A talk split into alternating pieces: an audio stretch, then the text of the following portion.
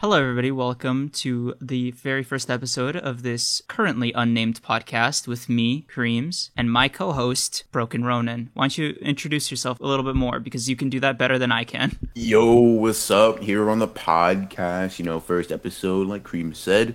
And uh, honestly, we're just gonna be talk- kind of talking about a lot of stuff, anime, manga, obviously, and just general stuff outside of that. So I think it's gonna be pretty interesting and I hope you guys enjoy as we uh, go down this rabbit hole of discussions. Hell yes, dude. And I'm very excited because the very first thing that we're going to do is we're going to talk about this week's Jujutsu Kaisen chapters. Okay, I'll just jump into it, dude. I think that Sukuna is going to come out soon because when I first saw that panel at the very end where Yuji admits that he's guilty, my first thought was automatically, so this is it. We haven't seen Sukuna in like 30, 40 chapters. He's definitely coming back. What do you think? I disagree. Wh- why? That I think that this is going to be a bigger moment for Higuruma than it is going to be for Sukuna um, in this situation. Um, based on like the last panel, I feel like Higuruma noticed that Yuji's expression was almost too pure, innocent, almost like a little sad to be as straightforward as he's making it seem. Um, and considering the fact that Yuji before showed traits of dishonesty, but with this, a much bigger and more prominent crime, he's showing such blatant honesty with him, right? I think Higuruma is going to somehow either deactivate the domain expansion and interrupt the trial, or he's for some, or he's going to just stop the technique from activating completely. However, the intricacies of that are going to work specifically, I don't know. However, I do think basically what's going to happen is that Higuruma is going to question Yuji, or maybe go further into it. I don't think that's going to is to come out. Um, I I just don't think that's the most likely thing. Personally, I feel like the next time we're gonna see Sukuna enter um, is going to be when he says "in chain" or when he uses his like code phrase and takes over Yuji's body forcefully. Um, because I, I don't think there's also a narrative reason as to why. Eh, you could argue there's a narrative. No, no, you can't actually. Um, yeah. Okay, so here here's it's impossible for Sukuna to take over now, right? I don't think it, it would make sense. Okay, so here here's my like reasoning. So like my internal logic I, I don't disagree with you, but my internal logic goes like this. Those crimes are technically Sukuna's, and I don't know if Jujutsu, like the power system, like cursed energy, considers them to be two separate beings or the same being. Because if you take a look at it from like a holistic standpoint, for based on everything we've seen so far, it's safe to assume that cursed energy sees them both as the same person, right? Because otherwise the culling games wouldn't have automatically enrolled Yuji as like a player. Exactly. However, when it comes to like direct action like that, Yuji Itadori is the one on trial. And sure. those were Sukuna's crimes because Yuji was more or less incapacitated, right? Because he was force fed all those Sukuna fingers. So that was Sukuna, like 100%, right? And problem though. Mm. Here's the problem I see, right? So, um, Judgment, I think, is the name of the Shikigami. Maybe it's not Judgment, it's something similar to that. It says Itadori Yuji is accused under suspicion of committing mass murder in Shibuya, right? Then Yuji admits that he did it, and then he's like Judgment or the Shikigami basically says he's guilty, right? So the thing is, it's not that we don't know whether or not Sukuna or Yuji are considered different entities. We already know Judgment, like, um, like we already know how it considers them or how how, how it kind of um, like classifies them. It classifies them as the same entity, at least here because we already know that it counted Yuji guilty, right? We already know the verdict. Okay, I, I think that. So wait, wait, if we know the verdict, wait, so if we know the verdict, doesn't that kind of put to bed any kind of notion that Higuruma can just end the trial because the trial's over, right? Like he can't stop the Shikigami from making like doing whatever actions it needs to take, right? I assume it's some kind of like ritual that can't be stopped once it's started or, you know, like it needs to run its course, basically. I'm not sure because we haven't had Higuruma so far has had no reason or motivation to stop his domain expansion from activating its ability, right? Because okay, clearly we can eliminate some things. Clearly, the death penalty is not going to affect Yuji, at least not in a conventional manner. Yuji's not going to die and stay dead, right? I don't think that this is gonna happen. Especially, especially because, um, especially because Sukuna, like the implication from the Yuta fight seems to be that Sukuna can more or less just heal him at that point, despite you know him not wanting to. So, uh, can you assume? Wait, can you assume that Sukuna can take direct action in terms of keeping Yuji alive? That doesn't uh, tread on their binding vow, or does so in a way that kind of implies that this is like a not a symbiotic relationship per se because it seems like neither of them necessarily want to be with each other. so uh, I wonder if Sukuna being able to heal his heart is more or less for the sake of executing his plan with Megumi or whatever, or if it's just, hey, he has you know 15 out of 20 fingers of my power, so it's now officially reached the point where I can't let him die for my own survival. Yeah, it's possible. The only thing is, okay, so to answer your first question, is like, can Sukuna like directly affect Yuji's like physiology? We know for a fact he can, or at least it's speculated within the series that he can. Right? Uh, chapter one thirty eight. It's when it's right after Shibuya. Choso's like he Choso asks Yuji how his injuries are, right? And Yuji is like, I'm good at, right after getting hit with the black flash, right? And he's like, I think it's because of Sukuna, right? So we bet Yuji almost confirms himself, or at least it's speculated within the series that Sukuna can heal Yuji, and in fact does do it, whether passively or non-passively, right? We do know that it's at least like out there that that's a possibility. However, here's my thing: there is no logical reason that Sukuna should be able to come out now, right? Let's let's look at it. Let's let's rather than look at it like should he? Why would he be able to now? There's no reason. Like every time before, it's been Yuji switched into him, right? Without like um like with no no drawback before, or Yuji was like beaten to a pulp and fed so many fingers that it overridden it overrided I don't know however overrided his ability to handle them initially, right?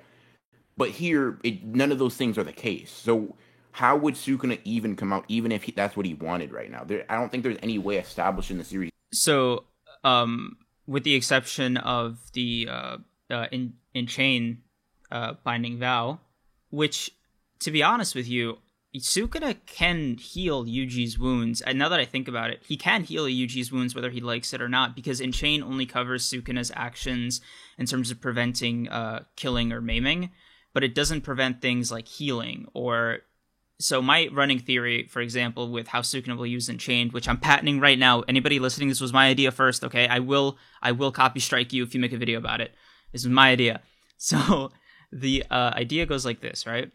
It's going to be one of those like Mexican standoff situations where no party can move, but it's basically going to be a net loss for Yuji if he backs down. It's like going to be I don't know. Let's say Megumi is like held hostage, or I don't know they they threaten to like resurrect no- Nobara or something.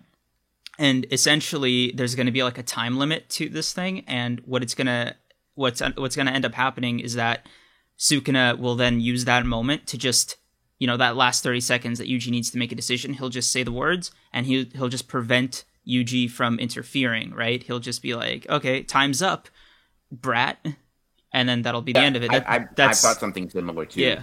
I, I think I feel like I posted on Twitter that like rather than necessarily do something, I think it's kind of been like Yuji's character arc, and he's been portrayed to lack agency in everything he does, right? Lack a choice.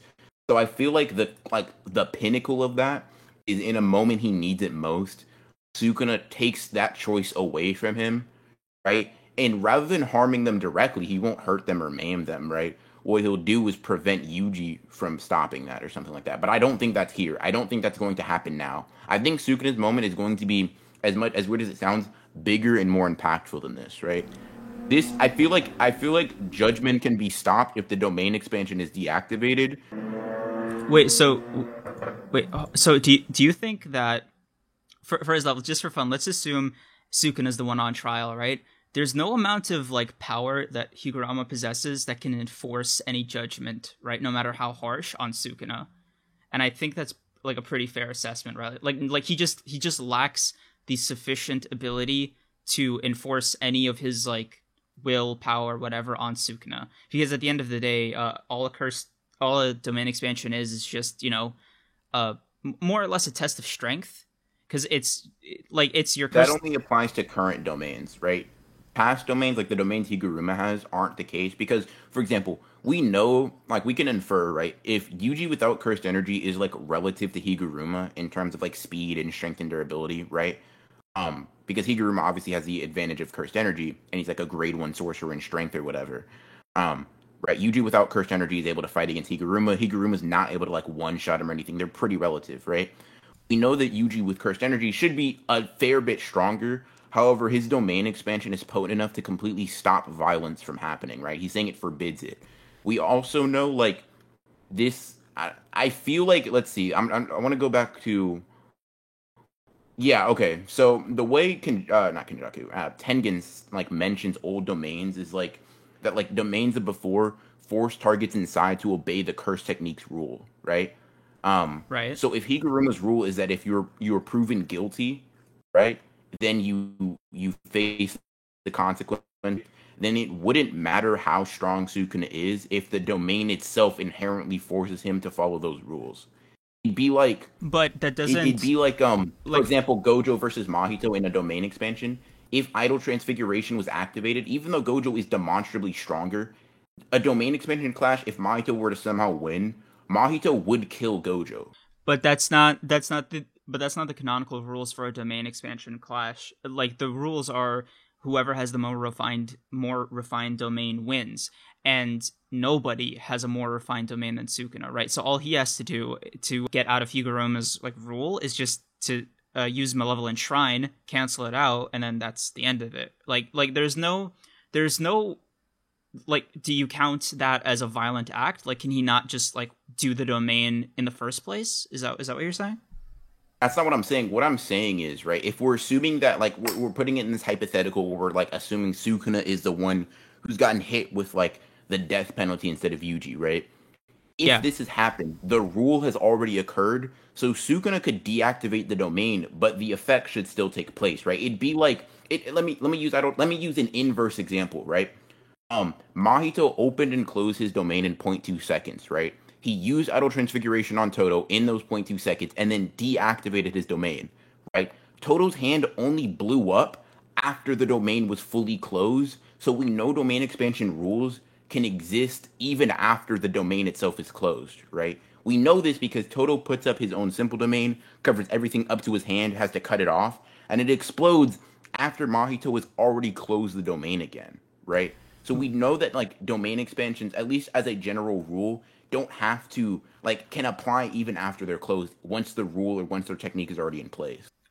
So going back a second, let's assume that sure the raw violence of curse techniques and especially sukunas which are basically all like for killing let's be real yeah let's say those are all taken out of the equation what you're left with is like sukuna in yuji's body and there's two uh, cases about because uh, Higuruma said the initial condition for his domain is, or for the punishment after the the domain finds you guilty, is that it removes your uh, cursed technique. But for Yuji, because he doesn't have a curse technique, it removes his cursed energy. So with Sukuna, the outcome would be no cursed energy, uh, no cursed technique, but he'd still have his cursed energy. And we know for a fact that, based off of like Megumi's estimation, that uh, Three Finger Sukuna, just physically speaking, was about as fast as uh, Puppet Toji. There's a there's a problem you're I think you're forgetting here. Wait, let, me, l- l- let me just finish. Let me okay, just yeah. So reasonably, we can assume that based off of the power scaling we did earlier with Yuji and Higuruma, uh, like with and without cursed energy, respectively, we know that if it was Sukuna, it, no matter what Higuruma did after he passed judgment, he still has to physically fight the other person. He's just given it the advantage in that a the other person loses their cursed technique, which a lot of sorcerers just rely on way more than their raw cursed energy output. Which you know, fair game. It's a cursed technique. It's fun, but with Sukuna, like fighting him physically at like three fingers would be a problem. Yeah, but fighting him at fifteen fingers of like cursed of cursed energy amount would just be suicide for for Higuruma, right? So the reason I want to circle this back to why this panel made me think of Sukuna coming out would be I don't see Yuji winning this uh, thing because like I like he was found guilty. That's pretty much the end of it, right? So reasonably we can assume that because he was found guilty, whatever judgment is passed on, which I believe it was like the death penalty. Like assuming it's like yeah, so based off my reading of it, it reads as like an insta kill and just to be like super conservative with that theory, still theory, it's like Yuji's heart stops or something like that, right? And what do you know? Like Sukuna's like boom boom, and then Yuji's back. Or worse off, now that Yuji's considered dead, they're like pact or whatever is kind of null and void. Sukuna takes over again, and then you know Higuruma dies anyway. Actually, so I want to I want to handle a couple of points, right? So the first problem is I think your premise is f- a bit faulty, right? The the foundation of the argument is under the assumption Sukuna still has cursed energy or can use it, right? The problem is Higuruma basically says pretty outright when sorcerers are unable to use their curse technique, their basic control over cursed energy becomes a mess, right? And like, and it, the reason is because like they're here. Let me go to the officials because I was just looking at scans right now. Let me go over to like, let me see. Let me grab my phone. Like Manga Plus puts it in a pretty interesting way. Um. Yeah, but I mean, like, I, again, like let's assume that let's assume it was just a disruption, right? I don't think that Sukuna is weak enough for that to like. I'll put it this way: no matter what level of disrupt- disruption occurs, if Higuruma gets even like one of Sukuna's attacks uh, to land on him, it's not. It's gonna be like getting hit. It's gonna be like getting hit by, uh, with a Kotsu, right? Like any one of his uh, you know blows could could be decisive, right? Because he has just so much cursed energy. Here's the problem: we don't know. Like the thing is, right? We know that Higuruma's confident that like he basically can take out anybody once their cursed energy's gone, and rightfully so, right? This is the basis of most of almost like everybody not named Yuji, Maki, or Toji, right? That's the basis of why they're so strong, right? Yeah. However, the problem is disrupting the curse technique, Higuruma says, disrupts their ability to manipulate cursed energy. And how he puts it is because it goes against their long, like their their ingrained instincts of manipulating it to use techniques, right? Okay. So if we're saying that this rule applies, Sukuna can't use cursed energy either. Oh, okay. I want to uh, like my next argument will be based off this premise. Do you think Sukuna is able to understand and use cursed energy with the same level of degree, precision, and knowledge as Gojo? Um, you could argue better if you wanted to, but I think I think probably relative. But so let he's no slouch, right? And Gojo yeah, no, has the Gojo has the biological advantage of having the six eyes.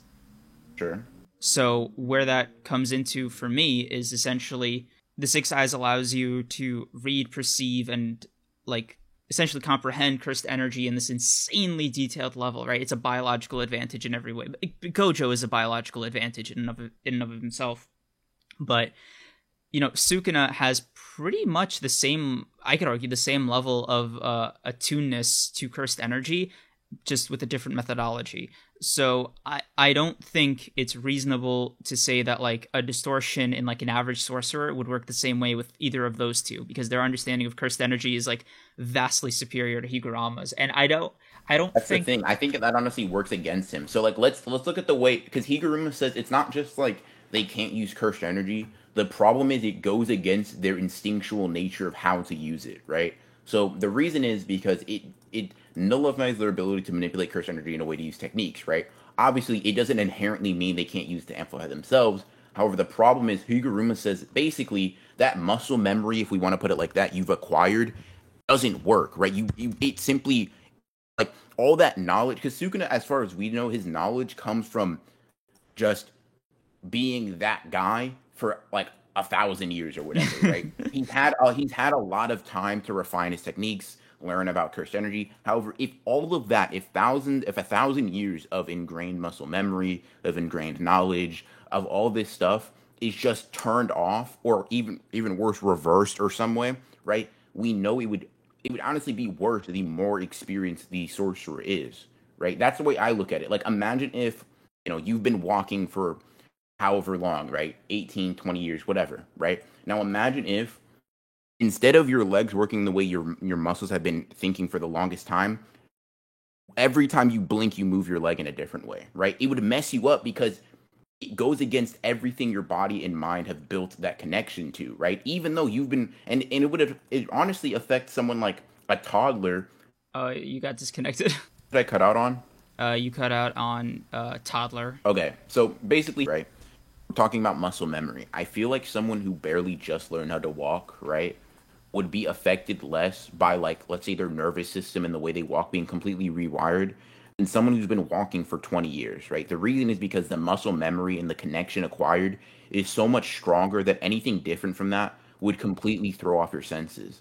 If we assume it's something similar like your natural muscle memory with manipulating cursed energy is just thrown out of whack, people like Sukuna who have been doing this for so long, in my opinion, because we don't know the intricacies of how the technique works and whatever, it would be thrown off even worse than like a regular sorcerer because of how much finesse he has with his current way of manipulating it, right? Um, but and obviously there's that. Like I don't think I think if it's not, like unable to be manipulated, Sukuna is just some regular dude, right? He's not like I don't think he's like portrayed to be like Yuji and have that.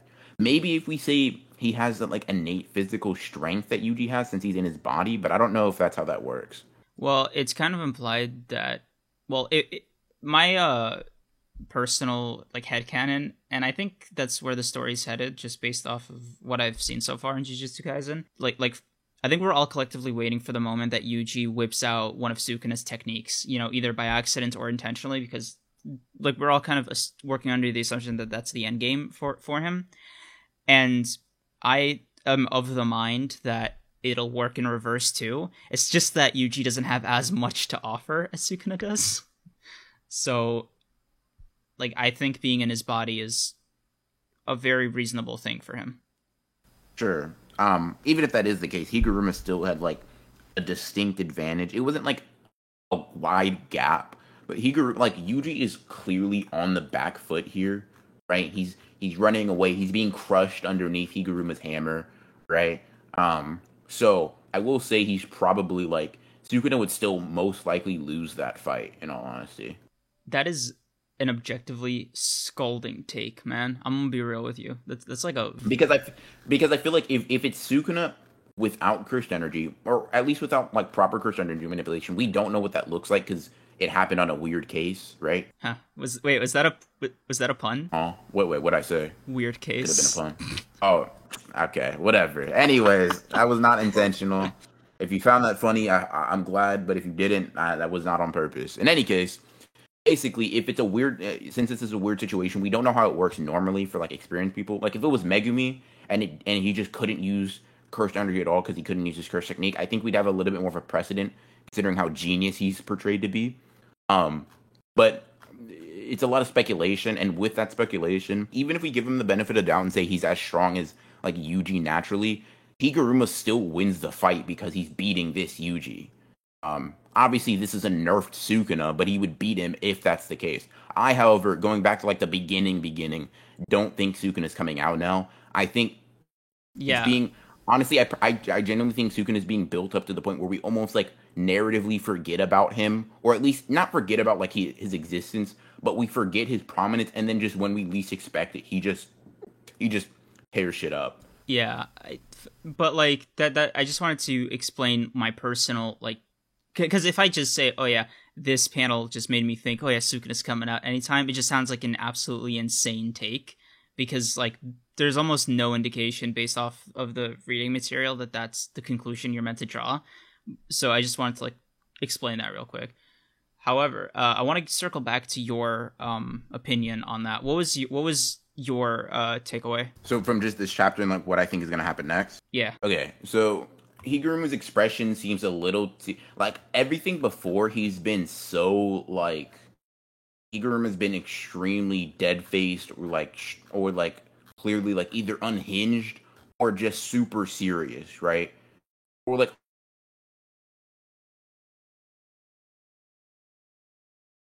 that makes me think he's going to do something unexpected considering that chapter uh like a couple chapters back where we see like how he wants to keep keep his eyes open to everything, and he wants to like make sure.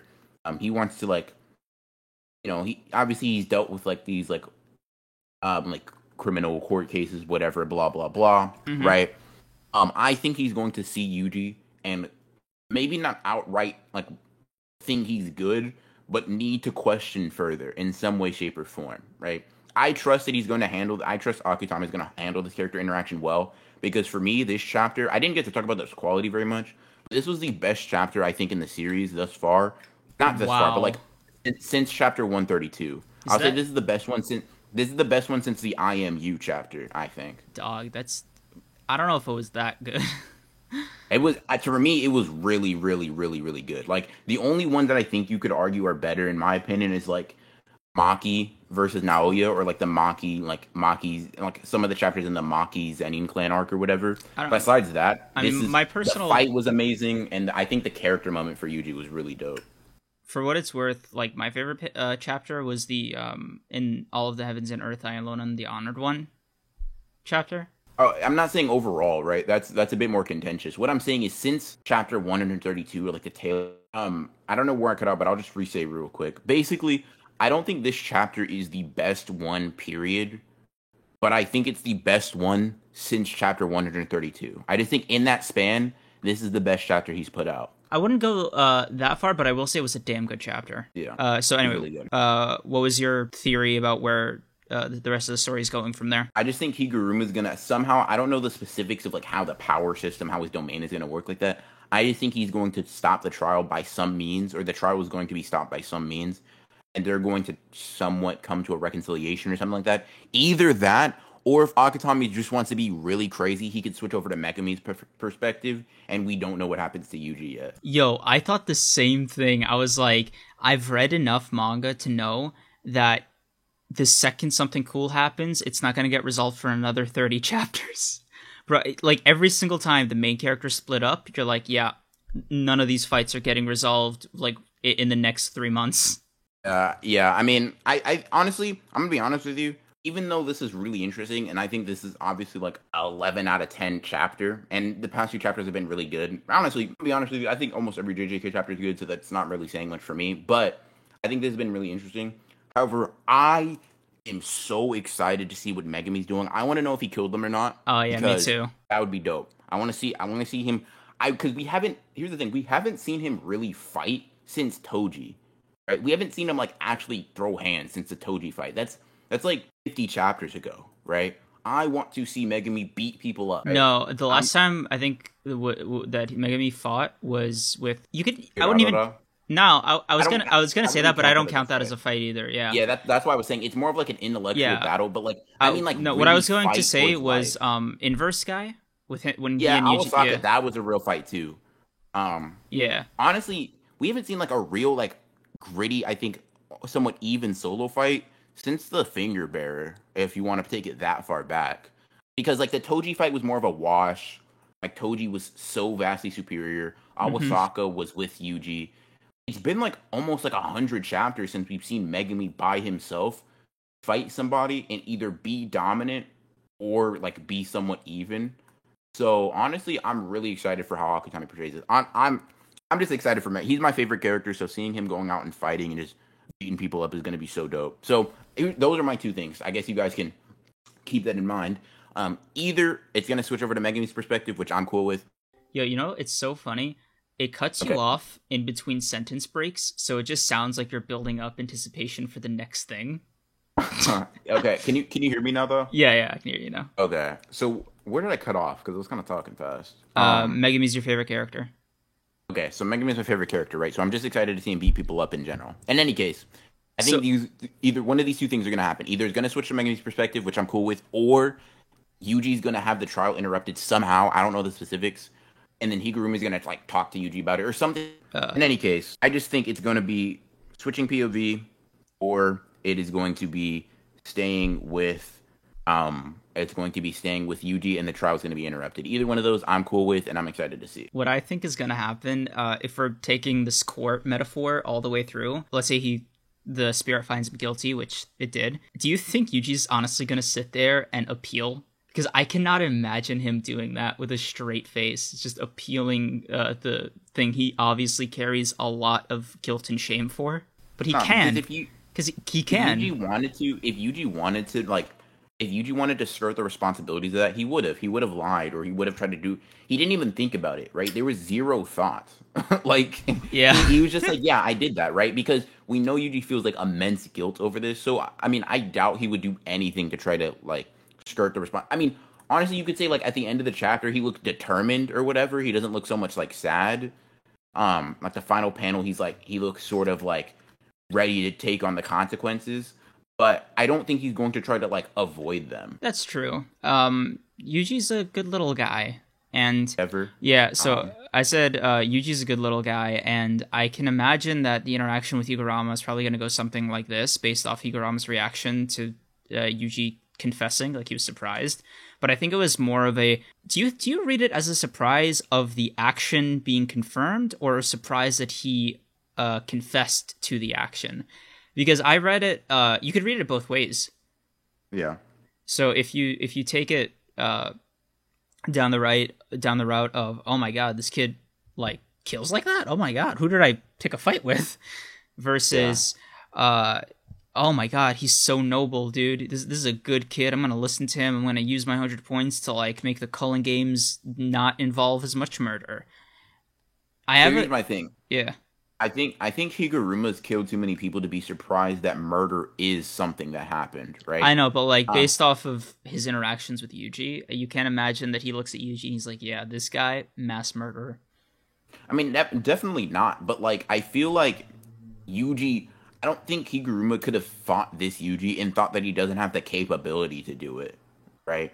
Yuji definitely has like the means to do it if he wanted to, right? No, not like Um, Sukuna. Not like Sukuna. Not not at not at the rate, but like Yuji can Yuji can tear through like anybody that's not a sorcerer. Yuji would literally one shot and murder them, right? Like, that is such a, there- low bar, man. The weakest sorcerer is always stronger than the strongest human. Yeah, I mean, obviously, but what I'm saying is like even with sorcerers, honestly, most sorcerers cannot keep up with Yuji. But like, if we're saying like doing something, uh, he couldn't be able to do it as fast, obviously, but he'd be able to do that with liter- literally zero difficulty, right?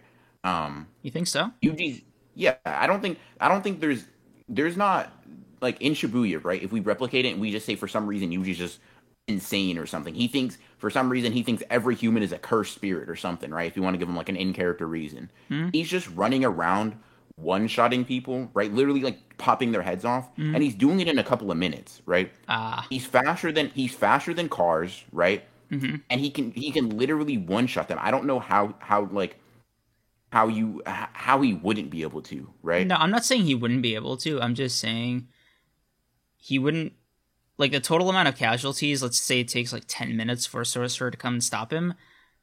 I think Yuji's only maxing out at like fifty people. He's getting hundred bodies at least. I'm saying, like, it depends on how many people are there, right? Bro, like, don't he would- know like the, he the would population. The only way to get to 100 would literally have to be like in a city and like a subway car. You know what I mean? that, that that's kind of how I mean Shibuya wasn't in like when Sukuna did it wasn't in a subway car, but he was killing people in a packed building, right? Yeah. Um, so I think if Yuji just popped into existence at that building, everyone in there is dying in like two minutes max. So, um, final thought. oh, God. So, final thoughts on the chapter. Uh, do you want to go first? Yeah, sure. Final thoughts. Great chapter, one of my favorite in a while. Um, I think that Higuruma is going to end this in a unconventional way, or I think Akutami is going to switch the our, our perspectives over. Um, overall, really liked it, and it was my favorite chapter of the week, as it is usually. So, you know, that's my Yeah, thoughts. bro. I'm I'm such a JJK like fan or stan, whatever you want to call it, because every single time I read a Jujutsu Kaisen manga uh, manga chapter, I'm like, "Yep, this is great. This is fantastic. He doesn't miss."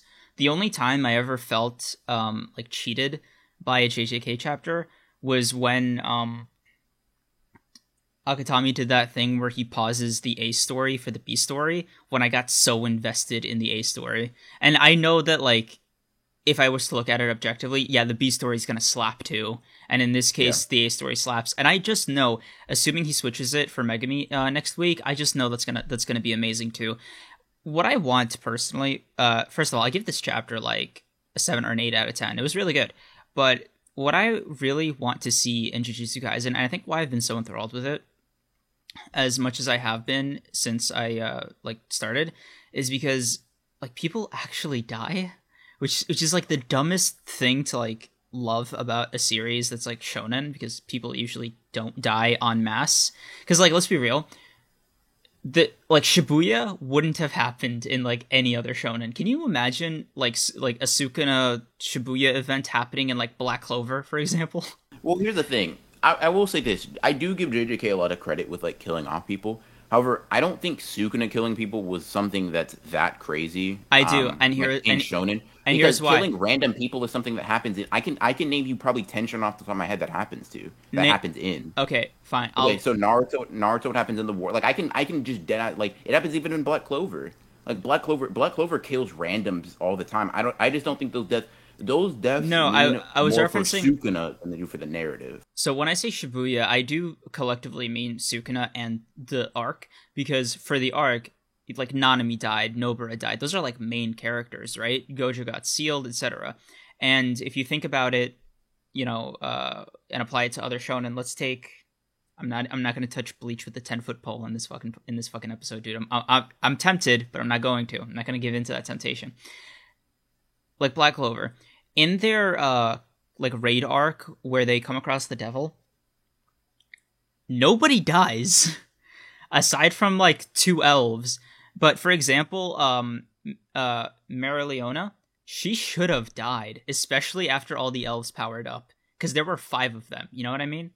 And she was like beat. Here's my thing. I think Black Clover is a bad example because I think that's something Black Clover does particularly bad. That's not something shonen as a I know. does. Okay, but for I think I, so. I, I think it would be like I think it's a little bit not to say you're doing this intentionally, maybe not, but I think it's a bit cherry picking because Black Clover I think is it's almost notorious for that. It's kind of like almost like a fairy. Okay, fine, fine. I'll I'll try to be more fair. I want to My Hero Academia. When Shig- when Shigaraki became like awakened, I don't I couldn't even tell you how many like citizens died because it just looked like it was an abandoned city to be honest with you prior to his decay. And by the way, that time he did like basically destroy a city with his decay uh back in the Villain Academia arc. It was literally an entire town of bad guys. Can you imagine the level of hoops you would need to jump through? If you're like a mangaka, you're like, yeah, man, every single person in this little city, they're, they're all evil. Yeah, all an evil corporation. This whole this whole city, all of them. But to be fair, he also killed off people like Mountain Lady, not Mountain Lady, um, a Lady Midnight, um, who was like a character who's been in the series the entire time. Like he killed off a decent chunk of people that like mattered, right? Um, okay, then why is All Might alive? Because for I all, mean, for all intents and purposes, if That's, you're, that's if you're similar to saying like, why is Gojo like alive? Like No, he's no, alive, but all because- all, but they're both handicapped in the series, unable to do anything important. okay, I wouldn't even call anything about Gojo handicapped aside from like his own internal like I don't want to kill philosophy, but with All Might Gojo, Gojo doesn't want to kill. I don't know. No, Uh, let me Gojo's rephrase. completely fine with it. let me rephrase like if if Gojo really wanted to, he can just, you know, become emperor of the Jujutsu Kaisen world. Like if you if you like in an afternoon. You know what I mean? But for example, uh All Might was literally handicapped. like Yeah, And- that's what I'm saying. I and- feel like and- if we if we praise if we praise JJK for doing that, I think we should praise My Hero for doing that because both of those were almost unrivaled in the verse. Well, Gojo is definitely more unrivaled, but All Might like did literally kind of take on the final villain a little bit earlier than expected. no, because he, he had bro. The first two seasons were all my boss fights, and he definitely should have died after that thing with All for One. And I understand that the reason he didn't was because he like couldn't die until he until he uh, taught Midoriya everything. But when you read down the manga, which I think is a great segue for our next topic, which is going to be our, our reviews for the My Hero Academia uh, chapters this week. Which by which by the way, I'm I'm patting myself on the back for segueing us into that topic like that. I'm, I'm s- uh, yeah, but he doesn't do that and All w- doesn't want to die because he's like, I need to be there to train uh, Midoriya to like teach him how to use his powers and make him like a proper successor. But, bro, Deku's like, nah, man, you good. I, I don't need you anymore. Like, go go home, old man. I think that's more of a problem. Okay, I will say this. I, I I have a video on it. Well, not yet, but like I'm gonna post a video. Probably like by the time this ends up, it's probably gonna be out like the next day, whatever.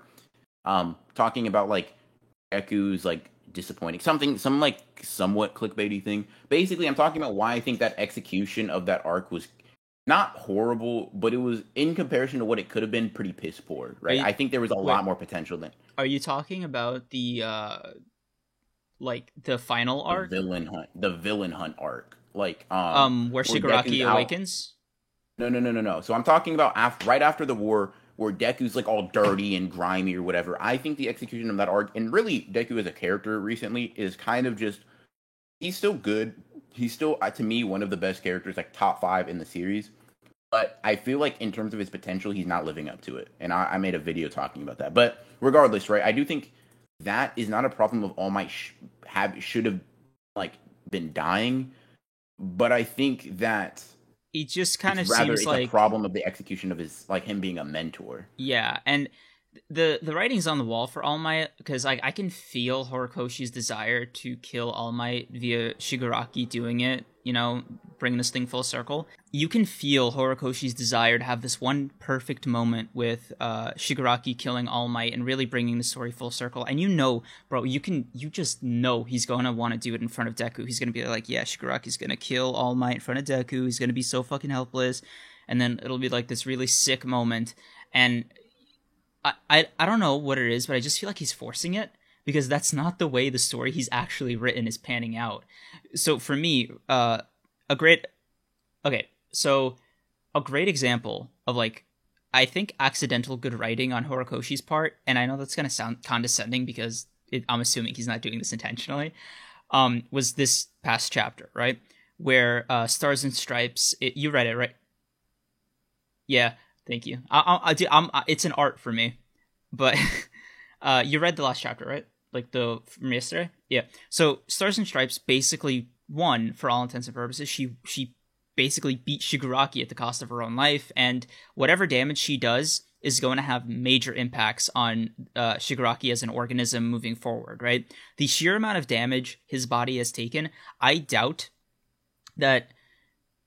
Like, I'll put it to you this way: all hope of a perfected Shigaraki like body for uh, all for one is basically gone. There is no way that, yeah, there's no way that body's coming out like as, as intended in the blueprint, right? Like like that's those are damaged goods at this point. I but, hope so. I yeah. feel like I feel like Horikoshi. I'm not gonna say he is or isn't. I feel like he can fumble if because of the thing. Like if I'm thinking from from the perspective of, of an audience who only has limited information on where the story can go, there to me I don't see any way Hor- Horikoshi can make Shigaraki just not lose all of his quirks, right? That doesn't make much sense. Like he should literally because if if, if um uh, you know Stars and Stripes like New Order is just destroying other quirks, right? Mhm. It should literally just Shigaraki should be quirkless in like a chapter, right? But obviously that's not going to happen. Um, so I'm to me, I feel like can make this impactful, and we'll talk about this, I guess, when we talk about more in depth on the chapter specifically, not just overall my hero. He can make it impactful, but he can also very easily fumble and make this a pretty like wasteful use of her character. I think, yeah, and make it kind of lame. especially because like if what her fight to Shigaraki amounts to is essentially nothing and this was mm-hmm. all like a massive waste of time that's gonna make me like a little upset because stars and stripes the quirk the character the the entire fight had such massive lore impacts based on how horikoshi wrote it as oh yeah uh, all for one secretly had his eye on this particular quirk the entire time it was actually part of his like genius master plan it was to get this Mhm. quirk and one for all and become like the ultimate deity in my hero academia right Yeah. and then the person with the quirk like he uh, shigaraki takes the quirk this whole fight happens and then he's just like welp i am fine i'm like then what the Yeah. f- like I, you don't need to make him uh shigaraki this much stronger to like justify a fight with deku you know let's like deku's still like Yeah. like a 16 year old who gets his bones broken like he can't he can't even use all the all the quirks yet you know what i mean Yeah. Um. Here, so I guess what, do you think it's cool to just segue into the chapter fully now? yeah I'm gonna be honest, I didn't like this chapter all that much. Now, I'm I'm gonna I want to phrase it like this, right? I am not surprised that this happened. So before anybody's like, "This is so obvious," right? I'm not surprised that this happened, right?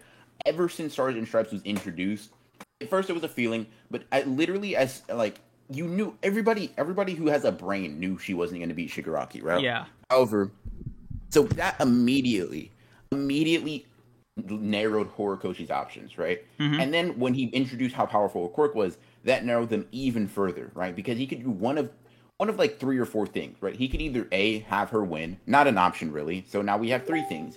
He could B, have her get bullied and, and lose, right? Not really an option considering she was just introduced as like the number one hero in the US. So we have two options. And then you have her do damage but not win, likely, and that's kind of what happened. Or you have her like win, kind of like beat him down and think he's dead and then leave, which didn't happen, right?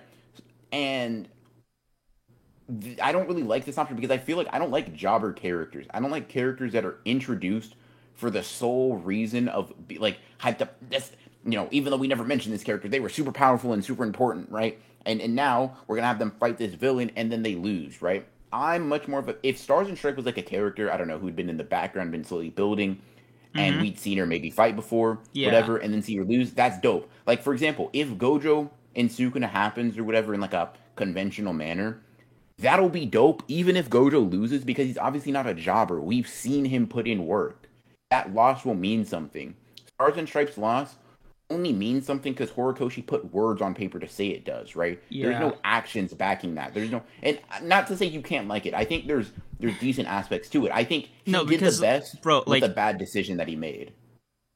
so here's the, like I agree. He definitely and I'll be honest, he killed it. Stars and Stripes, the character and the quirk is fucking amazing, and the reaction to it, like on anime Twitter and just generally the community, has been positive. Like people like her. Like I fucking like her, right?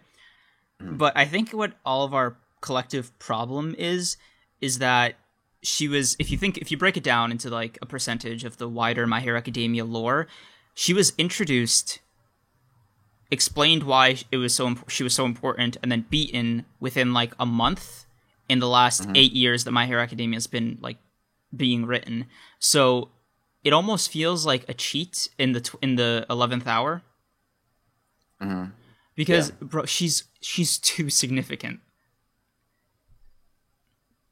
I don't know. I feel like I. I mean, okay. So let me just give the general. I guess like because we kind of talked about like the plot synopsis breakdown for the JJK chapter. So basically, for all those that don't know and are still watching this, or whatever, right?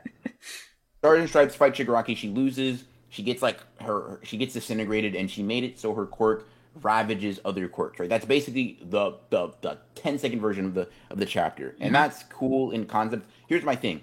This is not a good thing in my opinion.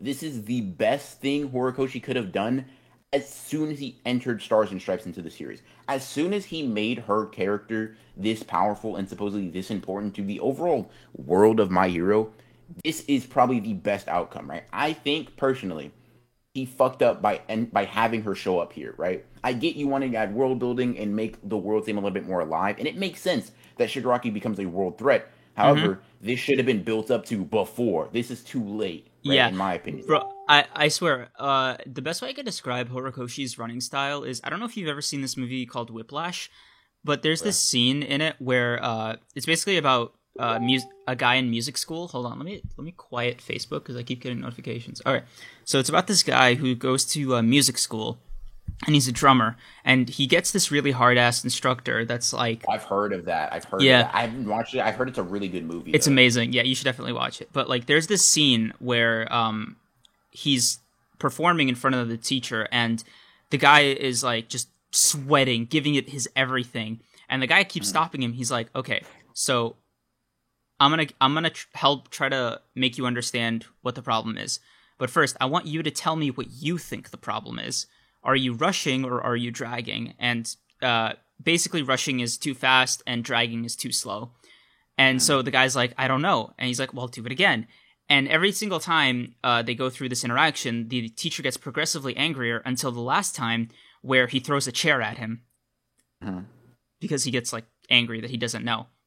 So whenever I think to uh, pacing in anime, I think back to that scene because I'm like, mangakas either rush or drag.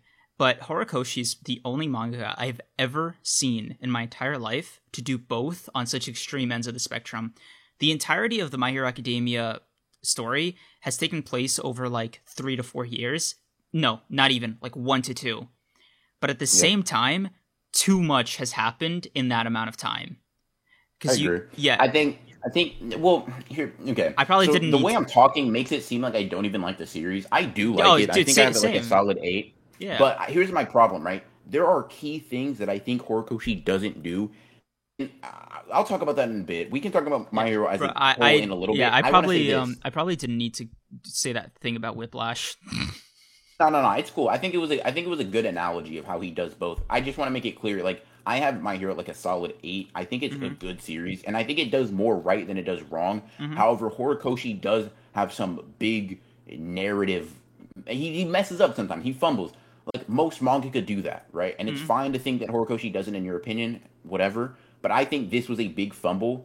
He, he tried to do the best he could with it, and I respect that a lot. I think that I think messing up and then being able to somewhat recover that is extremely impressive. However, I do think that there's an inherent problem with introducing someone this strong Yes. this late and then having them still lose, right? And that's fine. Obviously, he needs her to lose. That makes sense. But it shouldn't I don't think I think the entire idea of it having to be like this is messed up. And I, I just think it was it was convoluted that she lost the way she I don't know, not convoluted. That's not the way I want to put it. like she still It's just- she still went out like hard. You know, it was it was a nice exit. Yeah, exactly. He did well, but I don't care. I don't care about Here's a, her to the same degree that, like, for example, All Might versus All for One, with both of them somewhat taking a loss there, Mhm. right? That really meant a lot because Mhm. All Might had shown the work. He had shown he was he was he didn't just state he was the strongest hero in Japan and then lose, right? Or or barely get a win. Like Stars and Stripes. Stars and Stripes literally was just like, yeah, I'm strong. And it's like, cool, I understand you're quite strong, but we don't have that backlog of information, of emotional connection, of narrative implications, all this building up to her loss. It's just, I'm strong. I'll tell you I'm strong for the first two chapters, and then I lose. Yeah. I'm not a fan, personally. See, here's what I think. I think that the only way to salvage this for Horikoshi is to keep the damage that she did as like a very significant plot point. Because if he just abandons it, like if Shigaraki or slash All for One is just like, ha ha ha, I've I've devised the solution, I I I've won in the end, then it'll all be for nothing, and that'll actually be bad writing. But if he keeps it as a plot point of, yeah, this fight crippled Shigaraki's body in a way that just can't be recovered, he's never going to reach 100% of his full potential, and it makes the fight slightly easier for uh, Class 1A and Deku, etc., then I think that'll go an insanely long way into aiding uh, My Hero Academia's general storyline. For sure. I, I, I do think I like I said, I was talking with this like with a friend of mine, right, the other day, Mhm. and I was saying if Horikoshi makes some of his quirks can you imagine if he gets decay like destroyed? That would be so crazy. I know, Anyway. bro. He, I'm gonna be real with you. Without Decay, Shigaraki is basically just a beefed up Nomu, and I I think, oh my god, it's gonna make the fight so Eh, much easier. listen, because part of the reason it was so hard, hands on, Bro, Deku's it- putting the hands on Shigaraki Yeah. without without decay. I'm, I'm gonna be real with dude, you. easily, easily, and it the, the the funniest part is that I think the Decay was such a huge problem for them just because of the um the like the blast radius or whatever you want to call it. Like just getting him to stay off the ground is the hard part. Like if they just fought him, it like Shigaraki's not winning. Yeah, I mean, here's the thing. I don't think Deku has much hope in this fight. Like, I know the theme is going to be like it's our hero academia. Yeah. There's going to be a lot of people, and that's cool. That's a theme. That's fine. I, I do think a one v one can be cooler. Just I like I like the one v ones, but th- but obviously from a thematic standpoint, it makes sense, right? It it's You know, understandable. So I'm not going to say it's bad writing. What I will say is, who's helping Deku putting hands on Shigaraki? Endeavor. Maybe Endeavor, like Endeavor. Endeavor. right? But Endeavor, Endeavor got kind of bullied by Shigaraki, an even weaker version. Like, like Shigaraki stomped on on Endeavor's spine, right? Yeah, but first of all, um, Endeavor, just I, I gotta touch on this because you just reminded me. This is the funniest thing in uh, My Hero Academia's story structure. So you know how um Hor- Horikoshi likes to do parallels like Endeavor, Bakugo, uh, Deku, All Might, etc. Um, and yes, I said Bakugo, not Todoroki, because like you can tell the number two complex. sure. Yeah, it just I, I I know some people will be like, oh, didn't you mean Todoroki? No, I didn't. Fuck you. Um, sorry, a little bit of uh passive aggressiveness there. Ah, I feel you. um, but yeah, when it comes to uh, Horikoshi's like preference for themes, uh, I just want to go back to this thing I said about you can sense certain things he does, and I want to know your take on this, or if I'm just like reading into it a little bit too much, but in that fight between All for One and All Might, it was like a one-on-one fight, and the implication that I got was that this was the last like fight that would be settled like that because um based off of It's Deku definitely the death of an era. It's Yeah. the death. It's the death of a singular person Yeah, carrying the burden of the bro world. because i fucking know so okay i'm calling it right now like whoever's listening to this clip this if i'm right here's how it's gonna go not only will the fight be pitched like uh, shigaraki versus all of class 1a all united Mhm. but i think at some point they're gonna be beating up shigaraki so bad and horikoshi's gonna do this one thing where he gets all the League of Villains people to join Shigaraki as like a see the villain has com- comrades too. Yeah, dude. Listen, I'm gonna be honest with you. Like, I- I, think, like, obviously you're going to win. You're going to win, man. I know, but, Um, but like, do you- But, like, but what- like, I can't conceptualize the League of Villains and like all the Nomus losing to Class. Like, they're getting. Cause let's let's say Deku and Shigaraki occupy each other, right? Mm-hmm. Everybody like Endeavor is gonna handle a couple of Nomis, and then the rest of them are just gonna get bullied. Like, I don't know, man. I like, uh, I like that you said Nomis because I can, I, Nomis. I know, right? Imagine like fucking Nomu hanging out in like a break room, like, hey, what up, Nomi? Uh, anyway, so. You know, I was thinking about Bakugo's role in the story because I made a video about him a while ago about him being useless, and the worst fucking thing in the world happened because, bro, the literal like chapter that got released after I made that video was, oh, by the way, all of Class One A is here, and Bakugo apologized. They're gonna fight together. I'm like, well, fuck you, Horikoshi. I had this great. Horikoshi, Horikoshi Bro. watched your video and was like, "Oh, bet, bet for real? Okay, okay, yeah, we'll see he, he, useless." he changed the entire chapter like the, the, the the same night. He was like, "Fuck this guy." I'm gonna be honest. A little little gripe I have, and I obviously covered it a little bit more in the video.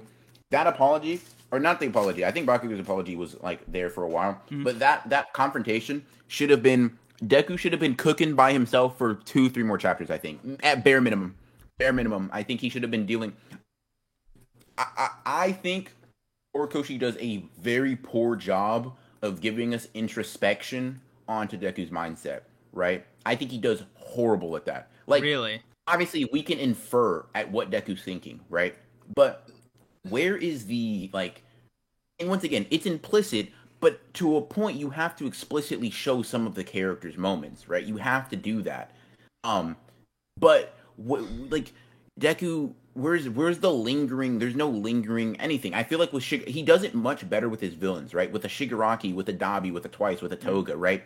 He's able to explore their mental state in a way he just doesn't do with Deku, and it's so frustrating because I think his character has so so much of a higher skill ceiling than everybody else's. You know, it's funny that we're talking about My Hero Academia in this way because all we were doing for the Jujutsu Kaisen part, we were just gassing Jujutsu Kaisen up the entire time, and Mhm. now we're like all we're doing is like levying all this criticism towards My Hero Academia, just justifiably so. I 100% agree. But it's super funny because based on these impressions, had we not said anything, everybody would be like, "Oh yeah, they love JJK. These are fucking JJK fanboys," which we are. I'm not gonna like. Yeah, yeah. I am. Yeah, but like they'd also be like, "Man, these guys are the biggest My Hero Academia haters." No, I I, I love the series. Look, it's I- like it's just it's just like it's just um I think I frustrating. think It's so frustrating. It's you frustrating because and, and it's frustrating not just because I don't. It's frustrating because I think the series can be so much better at times. I know. Like obviously it's an eight, but there are certain the character setups, all these things can easily be raised to a point where obviously not now. I don't think. I think we're really late in the game for that. But I think certain things maybe executed better, whatever. It can. It could be for me like in the same realm of JJK. It's just not because I don't like the, the interactions as much. Whatever, Yeah. right? Like I said, got it in as eight. These criticisms come for sure from a place of desiring more from the series. Not that it's it's not like a oh this is bad and here's why. It's a I like this and it could be better and here's why. That's how Yeah. I feel about it. Hey, you know, I was thinking about all the gripes I had with My Hero Academia. It- it- I I was just like, I want to sit down and list all of them one by one. And I think what I kept kind of circling back to in one way or another was just the um, character development. It's it it goes. All these characters get character development like one one after each other. You get an arc, you get an arc, you get an arc, you get an arc, right? And then at some point, he just instantly forgets that he ever wrote anything about these characters in his entire life And uh, I think a really good example would be like Kirishima. Like Kirishima got some nice character development, and then I think it was after the overhaul arc or something, where Horikoshi was like, "Who is this guy?" because Kirishima gets this insanely like nice power up, and then he's just forgotten. Like like that's it. And then De- Deku just casually breaks out of his uh, hold or whatever. Like it just bugs me because if you're gonna set up all these side characters to be like a Justice League or something, because like that's the vibe that Horikoshi seems to be writing in, then why the hell are all these members so much weaker? Because I, I, like okay, uh, I don't know if you've read Justice League comics, but it seems like the good ones are written like everybody has like a thing to do, a role to play, and it's really nice. The bad ones are always okay. We need to hold this guy off until Superman gets here. Yeah, I mean, I feel like okay. So I think I think if you're going to use that uh, Kirishima, Kirishima, however you want to say it, is mm-hmm. a bad example because I do feel like he is a role player. Like he took down, he was the he was a pretty big factor in taking down Gigantomachia, right? I feel like you want to use you could use someone like a Denki, right? Or like a I don't know. I feel like Class One A is very hit or miss for me. Like uh, if you were to ask me on certain days what I oh, think oh, about wait, them, sorry, sorry. Like, I thought of something better. Ida. Hmm. Ida. Iida. Um, okay, I don't like Ida actually, and it's wow. not because I think he's. I don't like him honestly. I think he's fine. I don't like his personality mm. really at all. Um, I, it's not like I dislike him. It's just if you were to ask me how I feel about Ida, I'd be like, he's a character that exists. Bro, like, he got some insanely amazing character development in the Stain arc, like like stellar character development, right? Sure. But he was absent for a good chunk of the second half of My Hero Academia up until this point. Up until getting Deku back, I'd almost forgotten Iida was a character. I'm gonna say this. I think that, like, I don't know if this is like an unpopular opinion. I think Uraraka is much better at being like a role player than someone like Ida, and I like her a lot more in the story. And I don't even like her all that much. I think she's very overhated and somewhat underrated by the My Hero. Um, I like, I, bro. I like uh, Uraraka because you know, damn it, that's a bleach take. Never mind, I can't do it. Oh, you are not about to trash. You are not about Bro, to. I hate her so on. much, Ronin. Dude, you're. I hate you're, her. You're so trash much. for that take. You're trash for that so take. You're trash for that take. She is listen, such listen, a listen. garbage character, man. Um, you're literally wrong. Anyways, we'll yes. talk. We'll talk. We're gonna save that for next episode. Yeah, God, man, that's yeah, dude. I, All right, I, whatever. Yeah. okay. Oh man. Yeah. Okay, back to My Hero Academia. I like. Yeah. I like. I like Uraraka whatever, mm-hmm. right? Anyways, overall for the chapter, since we're kind of talking about that initially, mm-hmm. I like ignoring the other problems I have with Horikoshi's like certain like way of going about things, right? Mm-hmm. I don't I don't like I I think the chapter I respect the chapter from like a writer's perspective. It's like wow, it was pretty impressive to retrieve that fumble in really any form, right? Yeah. That's impressive to me. However, I don't think you should have been in a position where you fumbled like this to begin with. Therefore, I don't like the chapter, right? That's how I feel about it. That's where I stand. So it's a I respect it. I think he did the best with what he had. But remember, he put himself there to begin yeah. with. So, so you know, kind of how do you feel about that? So what I feel about uh my Hero Academia as it stands right now, just to kind of wrap up my overall thoughts on this this chapter and the entire series as a whole, is that I have trouble buying into a good My Hero Academia chapter because I'm always ready for Horikoshi to take it away in like a following chapter. So, for example, like he wrote a, I think objectively fantastic chapter with uh, uh Stars and Stripes fight with uh Shigaraki all for one, and that was a big development, right? But like I said before, if in the next chapter or something Shigaraki is like, I found a way to make it so that none of the damage incurred in this fight means anything and it will have no lasting effects, I will be furious and it will have retroactively made that amazing chapter awful because it will have meant nothing. At that point, it, it, like it's just filler.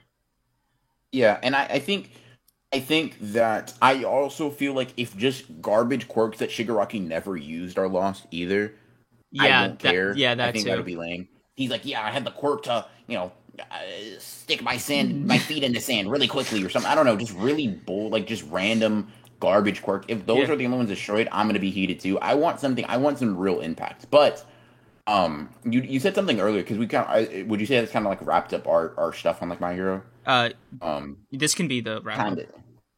Well, this isn't really related to my hero. It's more related to something you said that kind of caught my ear, I guess. Oh, okay. So Um, yeah, uh, overall Do ratings. think- Wait, hold- overall, Overall- ratings. oh. Yeah, uh, I give it a conditional eight out of ten you have it higher than the JJK chapter.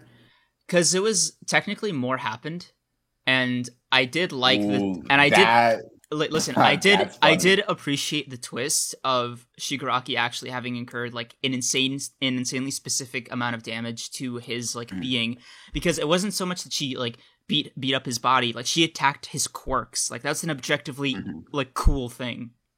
Sure, sure, sure. I have this this chapter like a six out of ten. I think. Condition wait, conditionally or objectively?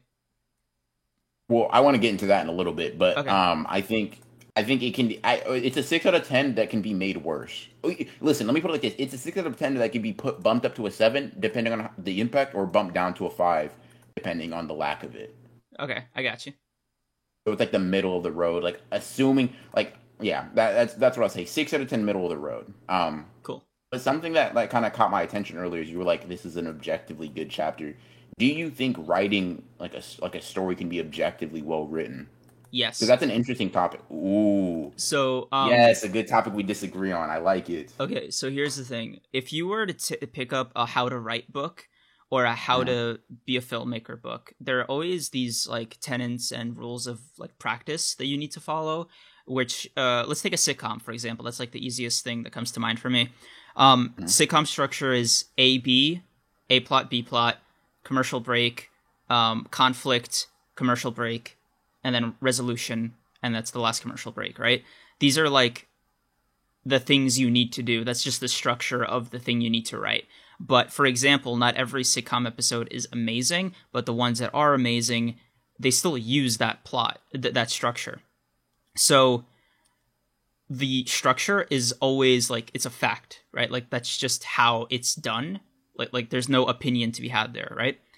But what are you saying? What what part of it are you saying? You're saying the structure that it does this, then that, then that No, I'm- is I- factual. Yes, like because that's just how these like things So- are written, right? It's like saying Okay. you. It's like the difference between a light novel and a manga is literally just purely talking structure is the amount of words to uh, drawing ratios. Like Yeah, right? sure. Okay, that's obje- that's objective. Okay, Yes. I think so. I'll ask you this: Do you think something can be objectively good or bad? Yeah, I, I was I was getting to that. okay. okay so with uh with that in mind right like you have this we all agree like the structure is the structure like depending on you know whether we like it or not it just doesn't change what it is so when you get down to it that's like the baseline that we're all uh building towards uh, building from like that's that's the base of our structure sure, sure.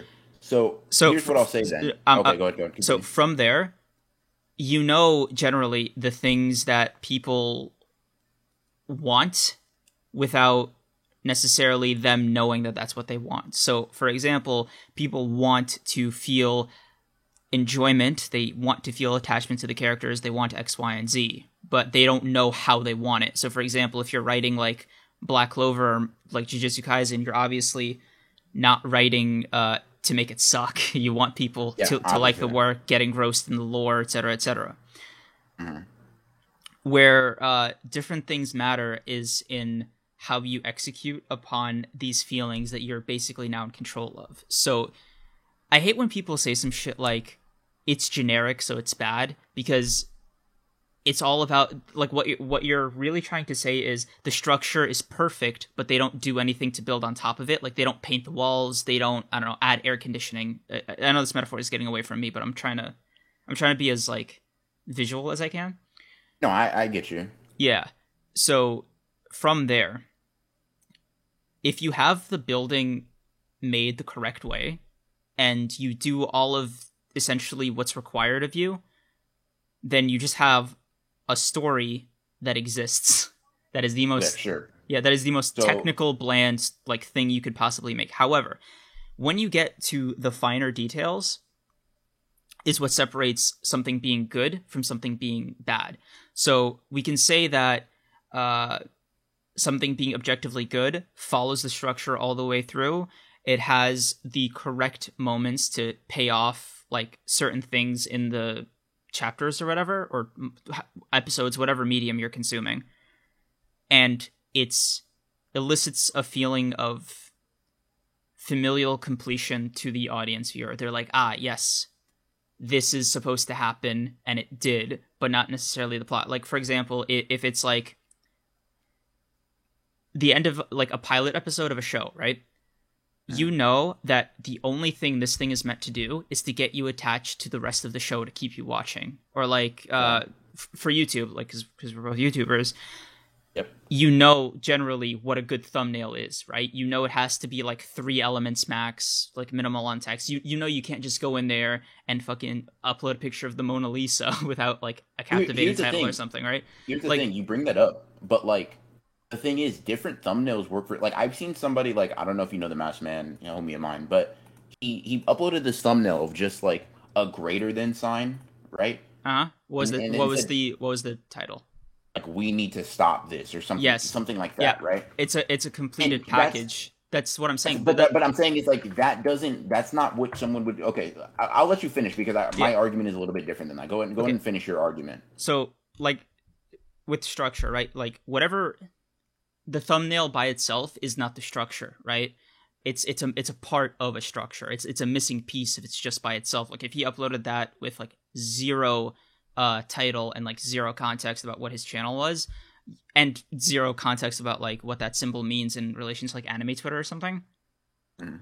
it's just a picture of a less than sign with a guy w- w- uploaded with a guy from like uh with, with like a red profile picture Yeah. so fundamentally you still need to know what it is that's being made. So in the example of like a manga y- you need like the pictures with the words to make a story right? That's literally just what you that, that's like the, the the most Okay, so- basic shit. So so far, I want to say I agree with what you're saying. Objectively speaking, in order for it to be a manga, there are certain things that you need, like prerequisites that you need to to um like reach. Okay, so I agree with that up to this point. I just want to make that clear. So like, I'm not disagreeing with anything Yeah. you've said so far. So I, I figured out an easier way to like uh, put my thoughts. Okay, bro, I know Doofy's watching or something or like listening to this part, and he's just like typing away like his script for, Don't, for the don't worry, response. don't worry, Doofy. I got you. I got you, Doofy. I I got the arguments for you on deck.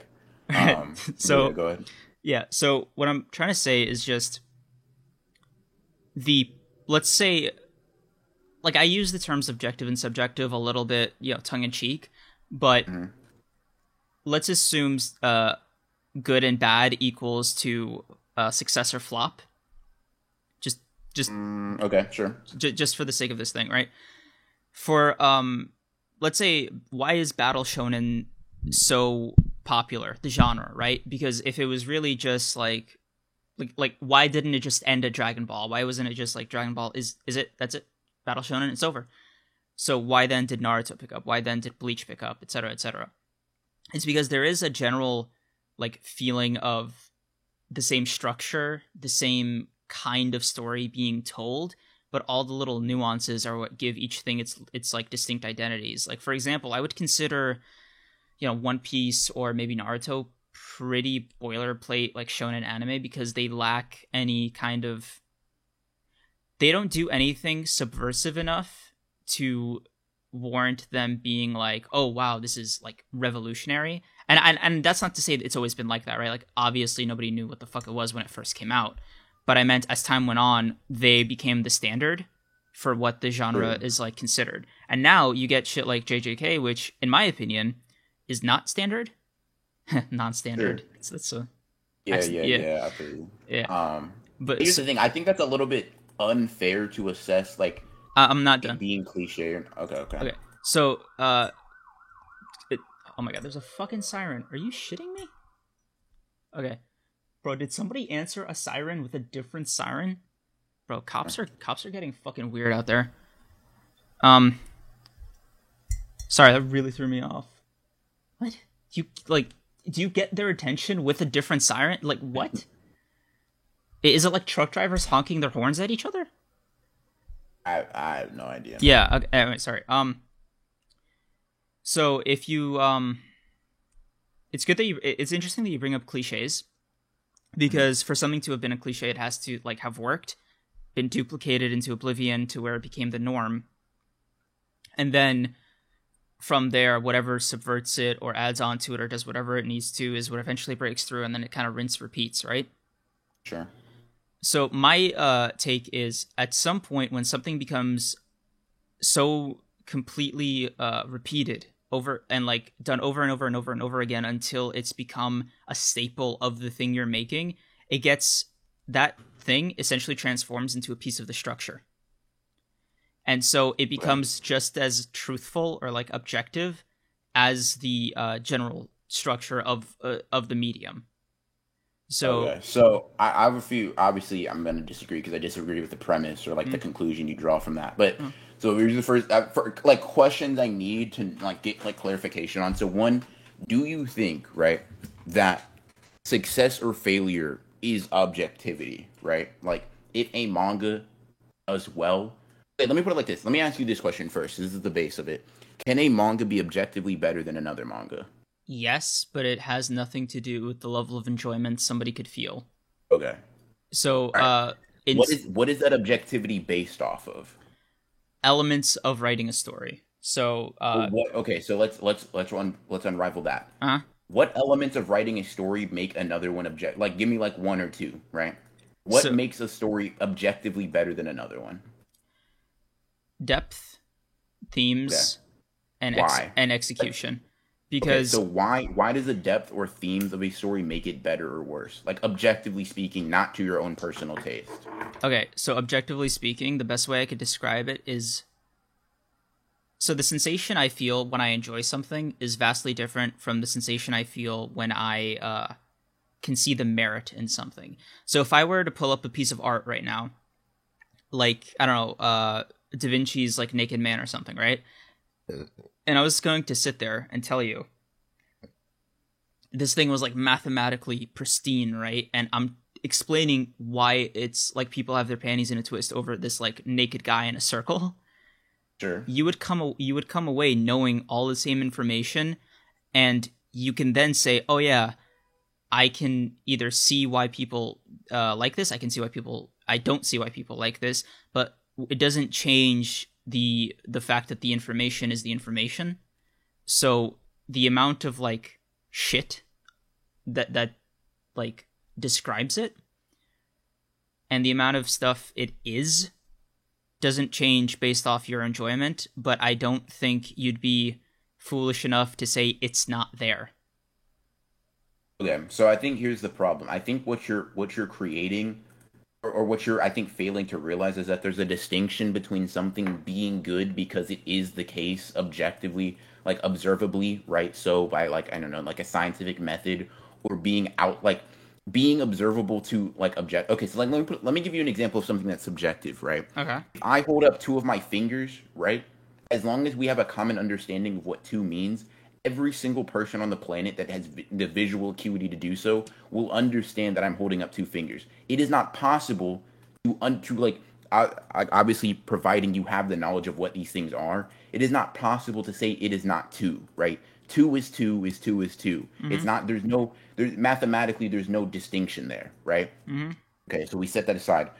What I'm saying, the reason I I'm saying manga and art in general, at least the quality of it is subjective is because these things that we consider good are based off of a foundation that does not is not agreed upon nor can be objectively proven outside of our own minds right? So for like for example right? Oh wait hold on. L- let's like let's get into the philosophy of this for a second because it it it actually does favor my argument for one simple reason right human beings are the only arbiters of truth because the only other people that make art are other human beings so it's That's safe fine. so it's safe to say, say if you say we're the arbiters of truth though when one person disagrees on that fundamental truth, that's showing that it's only subjective. No, no, what I, am saying, no, no, there I'm, are truths to you, right? So but I'm, there are not objective truths of the universe or of art like that have to exist, right? Yes, because art is inherently sub- subjective like that. But what I what I mean to say is that let's say that there's this like drawing that fucks up with with the part of your brain that senses that like sees the color blue, right? I think there's actually art like this.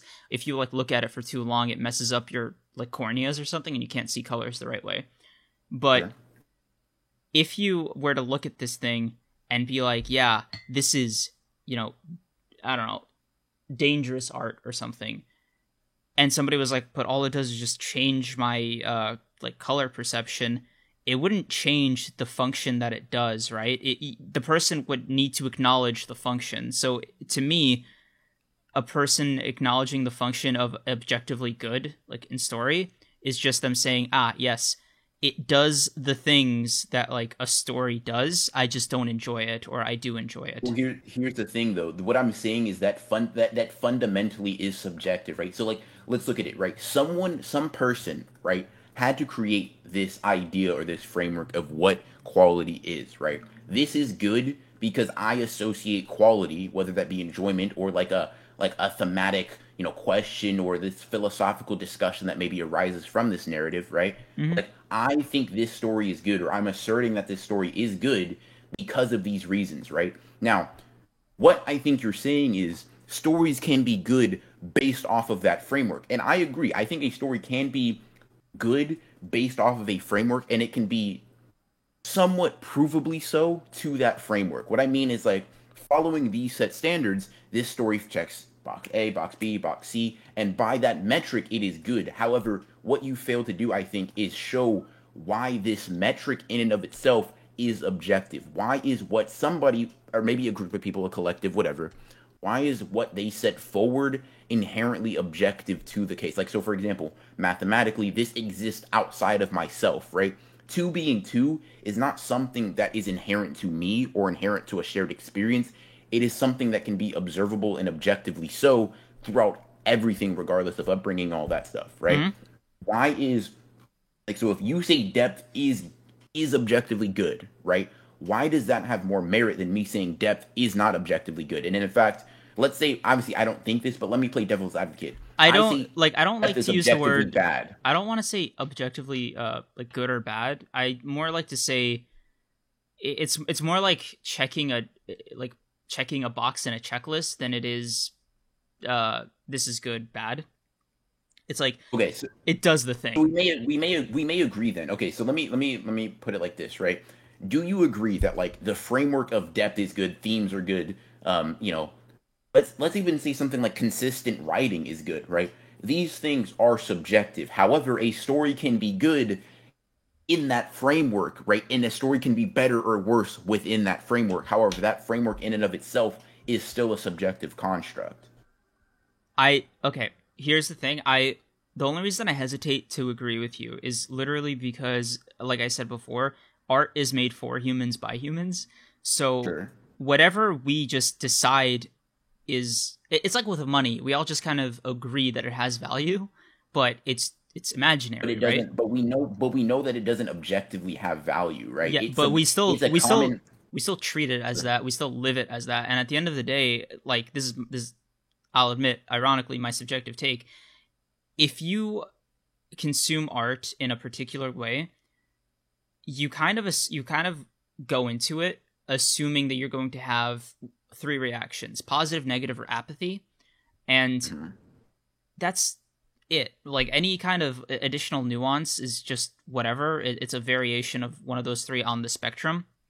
Sure. But I think I think you can get I think that you can break it down a little bit more than that. But I, I do see like as a general rule, sure, those are like yeah. the three things you follow. Yeah. Um, so it still doesn't change that like a different human wrote it for you, and it's like not for you literally. That's that that assumes yeah. okay so here's here's my problem with the argument right? That assumes purpose. Like okay so like let's say let's say the framework you're arguing from is if this story fulfills its purpose it's objectively good right? Well then then that would the art would still be inherently subjective because we cannot know the author's framework or what their intentions are because most authors don't say it right? There are many stories that you could argue are not meant to be like um, stereotypically enjoyed. A lot of stories are meant to be unescapist. Or I don't know if that's a word or whatever. But like, I'll put it to you: whatever example you're going to give me, the relationship between artist and consumer, viewer, whatever you want to call it, is funda- is so like fundamental to art as an entire as a human construct because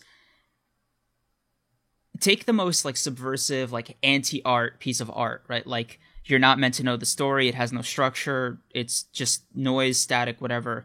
Even with context, it doesn't make the art any more fulfilling. Like it just like somebody literally found a torn up painting or something in the trash can, ascribed no meaning to it. They they purely did it to do it. Like like they have zero thoughts about like I'm trying to be as puritanical as I can be right now. They just yeah. they they like total monkey brain. They put it on a wall. They're like art, right? Mm-hmm. Whatever. It's still there's still a hint of intention in that whatever you decide to put out into the world as an as a creator is going to be consumed by other humans who then have their reactions to it and then it'll retroactively make it art because sure, sure, sure. But, like, okay, okay. But so like, I, I, agree, but I'm saying I'm what I'm arguing is the intention is point like the intention doesn't matter when evaluating art, right? I don't think like what they think that. Uh, here, okay, so this is I don't want to I don't want to go into a side tangent on that. Um, actually, I'll, I'll say I'll state my opinion on it, and then I can go back to like the objectivity thing. Mm-hmm. I don't think uh, author's like intention with making a story matters at all with the interpretation of that story. It can, if you're now, I will say this: if you're attempting to analyze intentions, right? Yes, it can help. However, if you are just trying to analyze the depth, you know, quote unquote, the themes, whatever, the author's intention is completely irrelevant, and you can throw that out as useless information if you want, without anything changing, right? Because like for example, right? Let's let's take a look at like you know Gege Akutami, right? Hmm? I, I want to try to pull up the interview. Maybe I'll send it to you after like after I can find it. Hmm? But basically, he just straight up said he doesn't like intentionally write themes for the series. Like it, they just happen, right? If people notice them, that's because they're noticing them, not because he writes them in. Does that mean they don't exist? Well, no, right? So hmm. his intentions, his like his the quality of him trying to make a theme or not is completely irrelevant because I, can, as a viewer, can interpret them to yes, be there. but right? doesn't that prove my point about art being kind of a, an agnostic, like nebulous concept that kind of transcends our like another siren? Sorry. Good.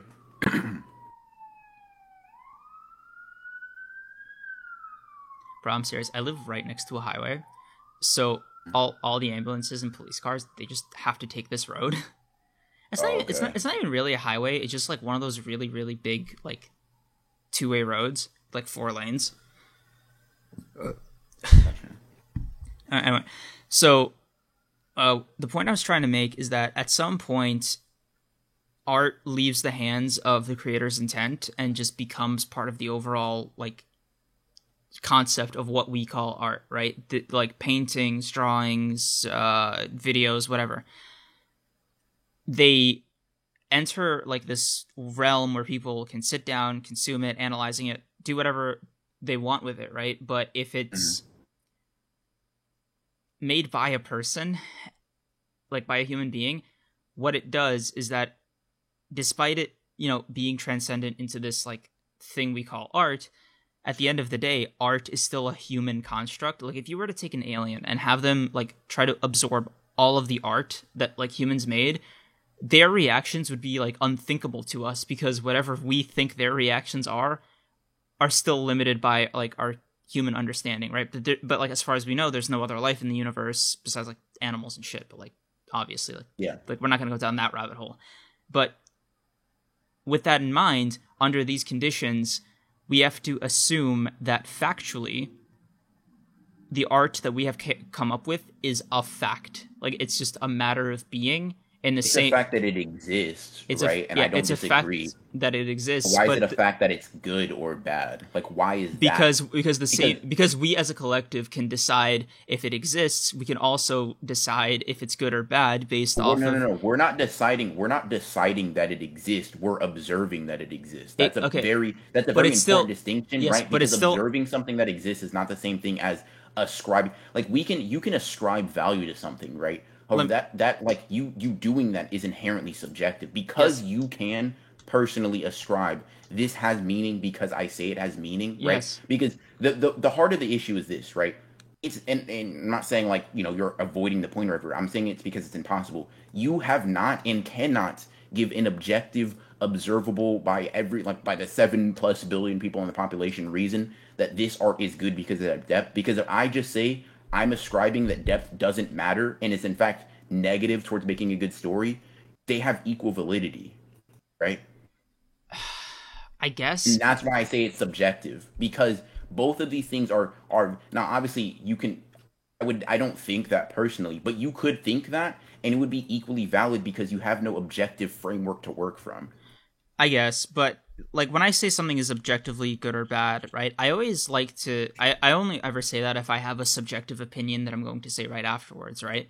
But to me it's like saying ah yes. Like I, like I'll just give you my subjective interpretation just to kind of like circle it back around. Mm-hmm. In like something that I see is like thoroughly well written. It it connects the theme, rest of the themes to the larger narrative. It uh, pays off character development, and it all everything means something. Like a fight uh, is important. Like it happens for X for reasons X, Y, and Z. And for example, uh, the My Hero Academia chapter. Part of the reason I said it was like objectively better was because the attack that hit Shigaraki was aimed at his quirks and you know um just to keep it simple but like quirks are like such a huge part of the My Hero Academia narrative they're a huge part of the villain's powers and they're a huge part of the societal problems in My Hero Academia right so for a uh, an attack to hit uh the vill- the main villain's quirks is like it adds a layer of like it adds many layers to that attack it doesn't just make it like a cool thing that happened to me at least right However, sure. the part of me that's like, I enjoyed this or that, I'm like, oh, that was cool. And that's basically where it ends. But like the mm-hmm. the level of enjoyment I feel is I, I don't know if you get like this, but like I can separate my personal feelings towards a piece of art and try to like understand so it's like intent I, I kind of used to get that. I, I, I, so I get what you mean. I, I conceptualize I just don't. I used to agree with that take. I don't anymore. For me, here's the way I look at it, right? And it, it almost I've I've had people tell me it comes off very like pretentious. I don't really care personally. Um, I just I just want to clarify. I don't mean it in like a you know I'm holier than thou type thing. No, but here's the thing. No, I just if don't. Think I think, enjoy it. I just don't think if I'm... i enjoy it. It is good, right? That's, yeah. And even if I don't enjoy it, it can be good. I guess like, for a reason that I personally ascribe to it, right? Here's the thing, and I'm and I'm saying like not I for me, if I enjoy the series, it's not I enjoy it, but it's bad, like objectively or whatever. For me, if I enjoy it, it is good. Mm-hmm. End of story, right? Yeah. I might not even be able to tell you the reason why it's good, right? Like for example, Tokyo Ghoul is a story I really love, and I know I know in my heart it's a 10, 10 out of 10, right? Just great, fire. Mm-hmm. But if you were to ask me like what are the thematic depth and whatever, I don't know. I'd have to reread the series, right? I just know it's good because I enjoyed it, and I enjoyed it to a degree more than most other stories. Okay, Therefore, but it, but if I was good. if I was to say something like, "Hey man, I read Tokyo Ghoul and I think it's a six out of ten because of X, Y, and Z," I don't think that. I mean, you could just shut your ears and say la la la la la and just ignore me, right? Sure. But I don't like. I don't think you'd believe that that was like an like like you wouldn't not see the merit in, I would see the merit. I would see the merit under your framework. If our frameworks align, then we can have a discussion. But yes. the problem is, so, so the, sometimes the, we. Have, so the thing is that I'm trying to say is like objectivity. align our frame. Like so, yeah. for example, if you value character development, and I think a character not developing is fine, then we can't have a discussion, or at least not have a productive one. Yeah, like for example, fuck. I hate that I have Bleach on my mind. Okay, I'm gonna try let's, to. Keep... Let's let's relate it to Hunter Hunter. We okay, use that. That's common so, for. For example, I really hate this one character named Pokkle, and it's like okay. become a bit of a running gag on my channel every time I do Hunter Hunter videos. But like in my most recent one, I literally hate him so much that I forgot it was a power scale tier list and not a character tier list. So I ended up putting him in like F tier, despite him being able to use Nen. Right. Mm-hmm. So like it, it took chat reminding me of what I was doing to be like, oh shit, fuck, I, am my bad. I, I got I got to bump him back up there. So my reactions toward this character are very subjective, but when I was trying to be objective about where to like objective about where to like rank his power on again and admittedly subjective video idea because I'm just power scaling based off my own interpretations and shit that I'm reading, exactly. right? There's still a part of me that like Yikes. So there's still a part of me that's like, fine, I guess this is technically more true. And mm. within the wider context of the list, it's it reads as true. Like for example, I cannot put him on the same tier as like Meruem or Adult Gon. I just can't because that that's not true, right? Despite them being fi- despite them being fictional, like mm. that that's objective and subjective. So it, it's when you get to well, when you get to shit yeah. like that, it's like it's exactly. very there is a th- there is a degree of yes there is some level of objectivity in art but it's just not something people like even recognize that they're doing so that So I think I think the objectivity of art is on a similar level to the objectivity of numbers, right? So it stops and ends relatively early, right? So the art exists, the numbers exist, right? Mhm. Almost every other interpretation is completely subjective. So like for example, right? My favorite number is 13, right? 13 is not objectively the best number, mm-hmm. right? We know that. However, we know numbers as a concept are objective. Art, right, or more specifically, like physically manga and anime, right, are objective things that we can observe, we can hold, we can grasp. Those are like physical, tangible concepts or physical, tangible things, right? Mm. And we can we can kind of objectively measure them, right? However, we cannot objectively rate them, right? we know like we already agree numbers are objective. However 13 is not like by this like universal truth that can be observed the best number. It's the best number because i decided it's the best number to me right? Obviously. And that's why that's where i stand with art. Art is good or bad because you have a framework and you compare every piece of art you come with or you you consume with that framework that But it's a- framework comes from you and that's a subjective on. framework But there is a common framework at play. Otherwise, we wouldn't have shit like, like for example, anybody that watches Full Metal Alchemist Brotherhood, they'll rate it like an eight, nine, or ten, like almost always without fail. commonality doesn't mean objectivity though they're like okay let me put it like this no, A I- I understand, people- but I'm a lot of people but are I'm- racist like i don't Wait, think hold- that means like that Sorry. an objective right thing Hold on, siren, siren. See, that one sounded like a fire truck. So what i'm arguing is yes, you sorry. Yeah, sorry about that. okay I don't know why I'm arguing I don't know why I'm apologizing. Ah, you're yeah you're good it's not like it's like it's not your fault but Yeah. so you mentioned commonality right there's a commonality between it and i agree there's a common like for a lot of people there's a common ground in which they draw the line in the sand like this is good this is bad that's fine however that doesn't mean it's objective that just means it's a shared subjective experience right yes, but it's like I have to get back to it. It's for hum. It's like for humans by humans, and it's like. It, not realizing that the limitation is us as a species creating it is is kind of my problem because if the commonality is there it more or less adds a sense of subjective objectivity which i know sounds like an oxymoron but if we make it right and we like most of us decide something is good consistently we have to assume that there is at some like point in like the overwhelming majority saying uh who have consumed it saying oh yeah i like this for this reason or and like it's this and like you see a lot of the same reasons repeating. You have to say oh yeah like their framework is objective in that if i give them this series they might all vote the same way for example right? It doesn't change is, it- that's it- almost that like, that, if- that argument it becomes very flimsy when you look at the fact that there are consensus for a lot of things. That doesn't make all, all those like wait, so for example, right? There are bigoted people, millions of bigoted people that can come to a consensus, right, of bigoted ideologies, right? However, that does not make that ideology in any way an objectively true or an objectively good one, right?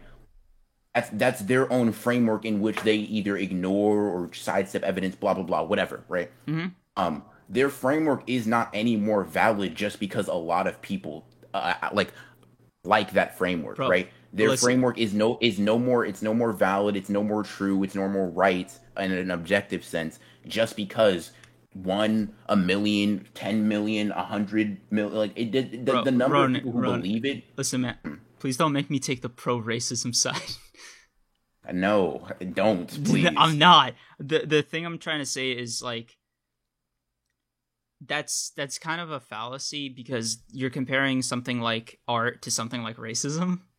But they're both, but they're both constructs that aren't tangible, physical, and are. And No, I'm using because, it because because like- your argument is your argument is it is objective to some extent because a lot of people believe it. My argument is, well, what about these things that a lot of people believe that we would both agree aren't objective? I'm using that to refute your points.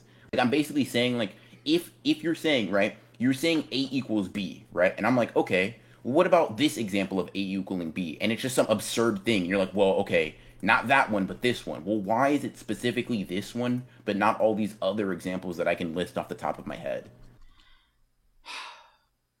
I'm I'm, I'm And that's really- why that's why I say there's no frame. That's what I'm saying. Like it's not that like so I think Doofy made a honestly a pretty good uh like term for it. I don't know if he made it, but it was it's one I heard from him, right? He's like it's it's, it's this collective subjectivity, meaning it is a still it's still subjective. There's no objectivity to it. There's no observable outside of our own brain, whatever, blah blah blah. Mm. But a lot of people agree on it. Therefore, we we like we implicitly operate under this framework, right?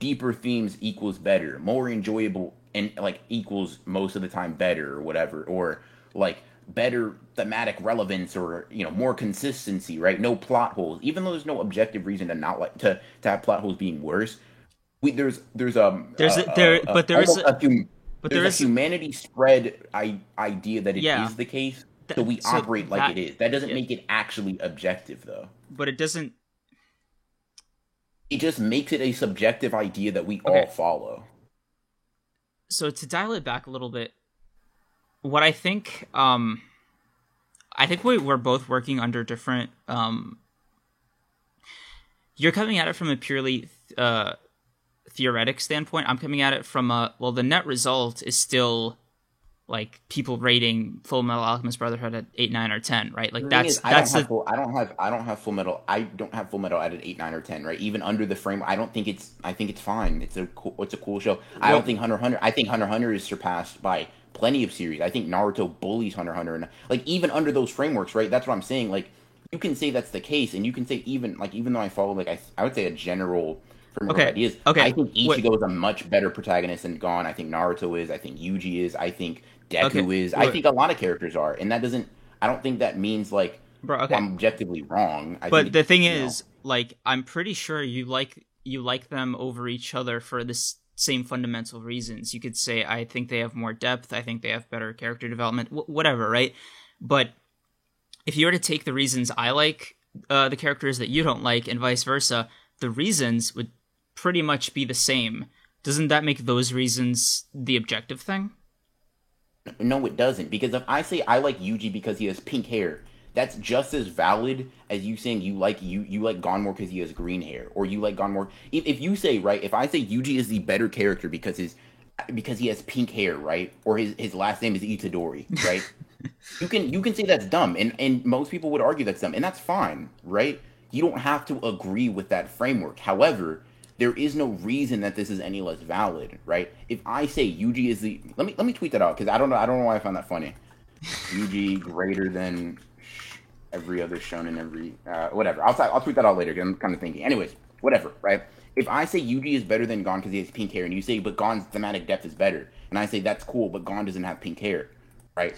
You would have to demonstrate why your reason is more valid. It's more valid to a vast majority of people, but we've already covered that appealing to the majority is not only fallacious, but it it doesn't work when you use other examples, right? So if your only if your only argument is well, a lot of people think it, well, I've already covered that, right? And then it just comes down to well, you know, I think my reason is more valid. I think my reason is more valid, and we just have to agree to disagree because our frameworks are so far away from each other that it's impossible to reconcile them.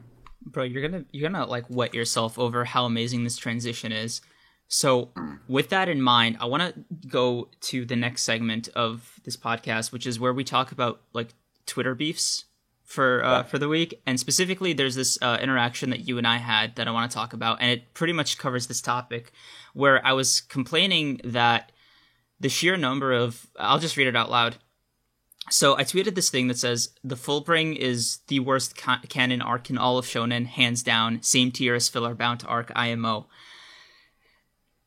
Sorry, I have a burp. Okay. My favorite thing about this, so then I kind of quote tweeted that a little, a couple hours later after I got like a bunch of reactions and ratioed by a certain purple haired someone that shall remain nameless. And I mm-hmm. said, my favorite thing about this tweet is the sheer number of negative reactions to my exaggeration of what is, by all accounts, a mediocre arc, in my opinion. It just bothers me because if I said this shit about Soul Society, everyone would just dismiss it as me being a hater and there'd be no conversation. And then I go on and I say, but the fact that so many people try to convince me or flame me for it tells me that you know in your heart it's not a good arc. I was bitter. Uh, I'm not saying there aren't cool moments or that it's even unimportant. I just think it's boring. That's really it. And if you couldn't tell from like the language I used, I was being very uh, like blunt about the uh, level of subjectivity that went into me like making the that went into the motivation of me making this tweet in the first place, right? Mhm. And obviously, you had different opinions, and you took it upon yourself to ratio me. Yes, of course, of course. Had to had to make sure to defend the uh the arc. You know, can't let you can't let you just slander. I know, but uh, I don't. Let me send you. I don't know if I sent you the link. Oh, I did. Take a look at some of the other quote tweets. Right, like there's there's this one guy. He said, "This is what fatherless behavior does to someone." Dot dot dot. Gas up Fullbring arc, and he just added like four panels from the manga. It's Ichigo crying, saying something about his dad. Uh, Ginjo like powering up into his form, and then uh, the like the relevant characters. I'm just gonna call them what they are. The relevant characters coming out and like giving Sure, him the the ratio or whatever. So it really bugged me because I understood what he was trying to imply with this uh, quote tweet because it was like, see, there's all this depth to it, and I can I at least can honestly look at that and be like, yeah, I can see why you think there's depth to it, but to me, I look at it from a different like holistic uh, angle, and I'm like, all this depth that you're like pitching to me as like a bar for like subjective or uh for objective like quality seem reads to me like insecurity about the fact that like this like the first half of this arc is just a repeat of um of Shinigami substitute. Don't don't, don't do it Ronin. Just just let me make my point. We're, we're just trying to argue the, the philosophy. We're trying to argue the philosophy. we're not trying to argue the arcs. Anyway so with that in mind right I can look at that and I can and I can understand the like supposedly objective argument being made, but I can look at it, circle like re- circle back my own personal experience with it and say no, I just don't like it. Right? Like despite me like comprehend That's fine. like comprehending. But I don't that. think there's a I don't think there's an there's an objective argument for the Fullbring arc being good because I don't think there's an objective argument for anything being good or bad. I think well let me let me put it like this. I'm right, right? My opinion like I, this sounds so egotistical, especially if it's taken out of context. But like here's the thing: when it comes to anime takes, right, or manga takes, I'm correct, right? But the only that correctness only extends to myself and people who literally would have the same opinion. So nobody, just myself, right? You were correct. At least let me re- let me put it like this: you are not correct in some of your interpretations of Bleach. I will say, not interpretations. I'll say you're sometimes incorrect in like the information of like something will be like you know Ichigo. I want Ichigo to kill someone or yeah, you know that bro, happens, right? I, I love But that. like, but That's- outside of that, right, with your conclusions that you draw, whether this is good or bad, you are correct under your framework, and that's fine, right? Those things, these two things can be true, and that more lends to the point of subjectivity, right? I think, I the, no, the reason I responded in the way that I did is I feel like I get it, I get the because it happens all the time. People are like, whatever, blah blah blah, and it gets annoying. But I, the reason I'm somewhat sympathetic is because. I, like relating to Hunter Hunter. If anybody, if you've ever responded seriously to someone saying the Chimera Ant arc sucks, you've fallen into that camp of like, and, and somebody could say, oh, you're just you you know in your heart the Chimera Ant sucks. Like I don't think that's the case. I think you just defend a series that you really love, right? It just kind of you feel territorial over it in general.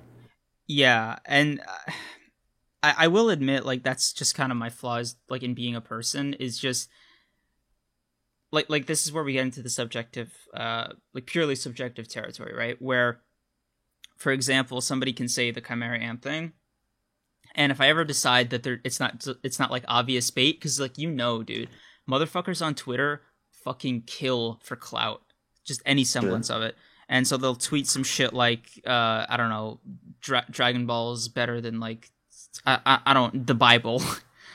J- just Dragon Ball is better than Hunter Hunter though. Like let's talk about it. But that's not that's not bait. That's not bait. That's not bait. That's serious. That's a serious opinion. Um. Just- anyways, we so like for, so for me, my initial like knee jerk reaction is they don't understand the manga, right? Like like like that is exactly, that is the exactly. most that is like the most ar- uh, admittedly the most arrogant thing that you can do as like a person who I'm- loves art, but it's always their knee jerk reaction. It's they just don't like it. Sorry. Yeah. I mean, I'm gonna be Um, honest. They don't like it because they don't understand it.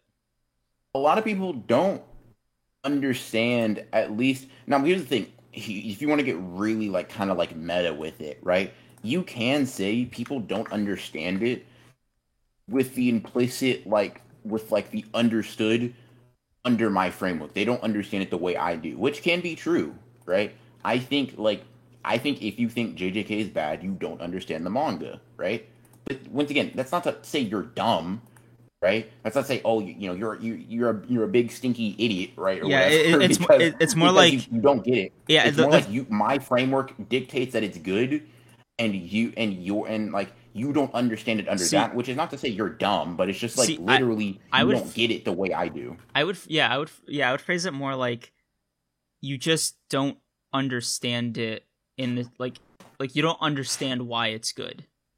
More, exactly. Yeah. So you know I guess you're right. There is like more subjectivity than objectivity. I just don't think that things that like how do I commonality should not be dismissed. So like taking this into the real world, right? You can get as theoretical as you as you want with with this conversation, right? But it doesn't change that if tomorrow I decide to make like a shonen series, right? Like like almost like one for one story beat, uh super special fucking MC who has like an inner demon who's like in this world. I- will even pick one out of a fucking hat, dude. I, I want to say, I want to say, uh, fucking 1920s America, right? L- like sure. like Roaring Twenties, right? There is a that's already like a world like world building that I barely need to do. All I would need to do is just add like a mystical element or some shit to it, and I'd be done. Uh, you know, mm. hash- hashtag you know shout out Demon Slayer. but oh my god, bro. But literally, it's so annoying because I can then choose to make it as dense with like themes, symbolism, etc., etc., as I want to. And as long as I add just enough comedy or whatever to it, I guarantee you there like people will enjoy it because that's just the thing that they like, right? And like sure. it doesn't ch- like it doesn't change that the, the net result will will just be that. So when you cut when you step out of the realm of theoretical, right, and you look at the like results of it and people like it for these reasons and I was approaching it from a very clinical way like I am trying to make something that I know will work it's it's it's a it's a strange sensation because there is an air of objectivity to it and you know I'll even I'll even I even have a better example cuz like we both make videos on YouTube can you tell before you even like put pen to paper that a, that a video idea is going to blow up like like can you just feel it sometimes you're just like, yeah. Sometimes, yeah, but sometimes it completely catches me off guard. So yes, but th- but bag. but those times that you're sure, like I'm just talking mm. about specifically those times. There's this feeling inside that like you know why, or you can kind of explain it using words. Yeah, I mean, I, I yeah, I could explain exactly yeah. why I know certain videos will do well. Yeah. Um, but yeah. But the point I'm trying to make is that like, isn't that you know, again, I want to step out of the realm of theoretical.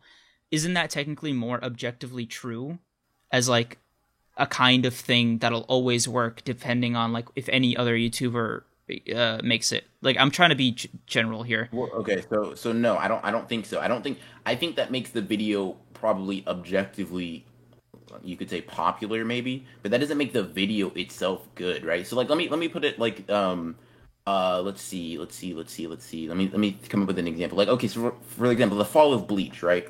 That video did well. Are you talking right? about it, um Super Eye Patch Wolves? Yeah, I think yeah. that's a I think that's a bad video that has misinformation in it, right? Wait, wait. Not like didn't you see his like four years later one? That's fine, but I'm talking about like the the initial one. Oh, right. Getting deja vu like right now. Yeah, like the initial one, whatever, right? I think that is a video full of misinformation, right? And I think that video was bad, mm-hmm. right?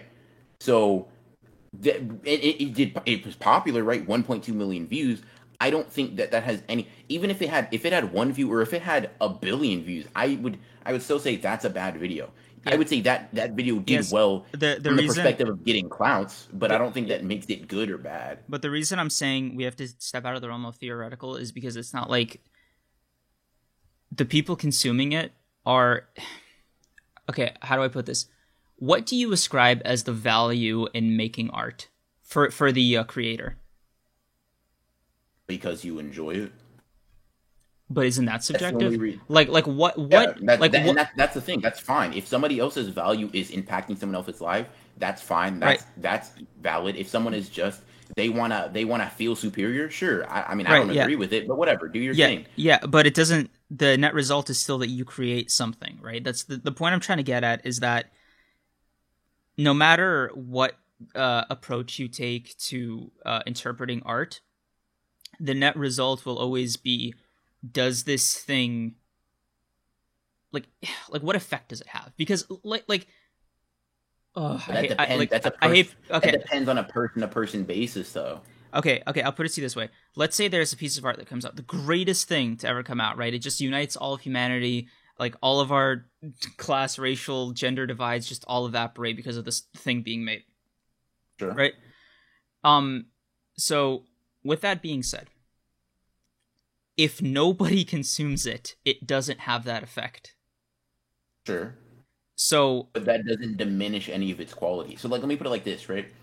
If you were the only one to read Hunter Hunter, would it be any worse than if it was now? no. to you. No, right? However, all of its I, I'm, I'm, I'm, all of its value is gone, right? All of its value to people besides you is gone, right? Mhm. So your own argument doesn't work even to you, right? Like, e- like even when we, even when we covered like this moral quandary of like, oh, if you create art and nobody sees it, does it even matter? Like, sure, you can get into that. That doesn't make it objectively good or bad, right? Because I feel like if I was the only one to read Jujutsu Kaisen, I'd want other people to know about it. But let's say I'm unable to for some odd reason, right?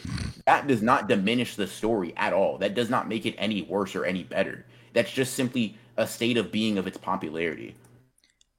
I guess, but isn't popularity really like one of those things that, like, if there's no fan base for it, it doesn't have a point to being made, in my opinion. Like, I know I just said Not- in my not- opinion. I don't I don't I don't think that's true though. If you make something because you enjoy making it, then you fulfilled your purpose. Yeah. Now, if you make something now I, I'll say this, if you make something with the intention, like your goal is to make something popular for the sake of it being popular and it fails, you failed at your goal, but your goal was subjective anyway. It's not objectively a good goal. It's It- just a goal you had and you ascribed value. Yeah. So the point I'm trying to make is just that there's no okay. What does getting into this theoretical like uh diatribe like what are you, what are you trying to like get out of it if you know what I mean? Like like having like, like just to get really meta, having this debate with me for like the last half hour or however long we've been having uh, we- we've been on this topic. Having this like what is the result that you're looking for? Mm, what is the result I'm looking for? Yeah, An like- intellectual discussion. Right. a so discussion that involves both parties and that I can glean information from and that you can glean information from. So would you say that that's been a success?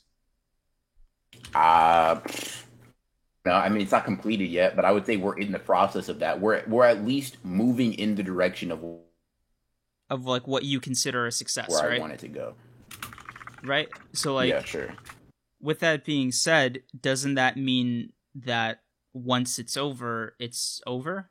Like there's no it's fulfilled its purpose and at that point both of us can kind of forget about it. I'm not saying this literally, but like both of Yeah, us no, can I know. yeah, both of us can just like forget about it, say, "Oh yeah, okay, that was fun," and then we just, you know, carry on. I mean you can, yeah. Yeah. So with that in mind, why is it that when I try to say there is probably like theoretically you're probably right there is no like objective subjective thing right but but it based off of the same principle we use to ascribe value to money we Yeah. as- we ascribe certain features of art to like almost merit calling it objective where we say oh yeah we want it we want characters to have depth we want to i don't know laugh we want x y and z and then you t- the the net takeaway is like you enjoy a thing right for however many reasons you have does it like what like What, are you are you asking like what's like how is it functionally different from being objective because Yeah. it's almost similar? yes yes thank you like Okay, like sure. like so let's so so I'll answer that. There's two different ways you can enter that, and I kind of fall into both camps. So the one is people, like very smart people, have moral quandaries and like questions that literally don't impact their life like all the time. Like nihilism, right? It doesn't. If it doesn't matter, the idea that that adopting a nihilistic philosophy is idiotic in and of itself, right? You're doing. You're you're clearly doing that because you find whether that be some objective meaning in the universe or some meaning that you derive yourself right there's some reason intrinsic reason you could say it's maybe even biological that you want to have this discussion right sure cool right but if you believe if you're like a nihilist any discussion doing anything even like doing like literally doing anything is just pointless right there's no meaning blah blah blah Hmm. um um so but th- but those discussions are still had right they still keep moving forward and they still keep, you know, you know, whatever, doing their daily routines, right? Even though there is no inherent meaning, right? Um, I think that for one, there's that, right? People like people just like to ponder and discuss concepts, or nebulous concepts sometimes. Mm-hmm. So I don't think there has to be any value outside of just discussing it. But even so, if you were looking for that, I do I do think I have some. I would say that the value from this conversation is one, people value having people that agree with them, right? Mm-hmm. So if I were able to convert you to my opinion, that would be some sort of like a dopamine hit of yeah, you know, now I have someone else who agrees with me. Now mm-hmm. my argument to me has more merit, right? But objectively, that's not the case, right? My argument does not, has no more merit or less if I convince you or if I don't, right? It's just to me, right? I think if I can, if I can, you know, take somebody who disagrees with me fundamentally, and then you know through discussion, debate, argumentation, whatever you want to call it, get them to agree with me, right? That's cool. What what the what the fundamental reason is, I don't know. I don't know like you know why I think it's the case, but I just know I think it to be true. Right, but the that doesn't really extend to the larger conversation about other art. You know, whether it's TV shows, mangas, comic books, whatever. Those motivations, like for just doing anything, doing something, all change. But it doesn't change that the fact that it all, like whatever the reasons are, it always results in a thing and a reaction to that thing. And can you say that like that pipeline of motivation, creation, reaction is objective because that's what the happens. Fact, the, no, no, no. Yeah, the fact that it happens is what yes. what quality is ascribed to it is not. And I I think I've always agreed with that. The act that anime manga exists, the act of it being created, the act of it being consumed, all I agree objectively exists. The quality derived from it, I think, is holistically subjective.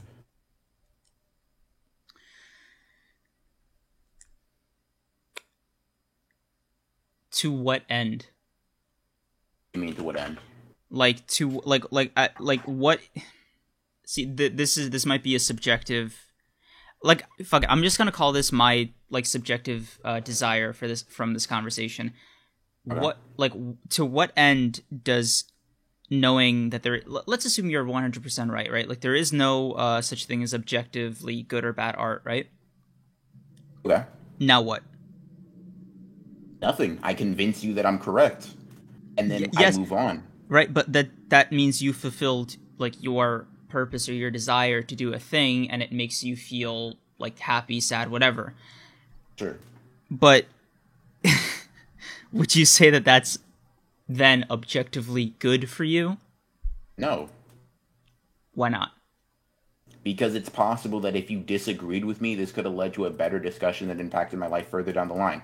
There's there's there's literally an infinite amount of possibilities that you agreeing or disagreeing with me can branch off to, right? I can't predict that. All I know is now I want you to agree, or not necessarily I want you to agree, but now I want to have this discussion and you know make not make you agree to agree, but make you want to agree, make you like genuinely change your mind, right? Mm-hmm. However, that doesn't mean it's objectively good, right? Because there's an infinite amount of. I'm not U-Haul, right? I'm not like able to see all these possibilities or whatever. They, they, there was one that I chose out of all the ones that I perceived or whatever. I chose one. I like it the most, and I went with it. That doesn't mean it's objectively the good thing for me.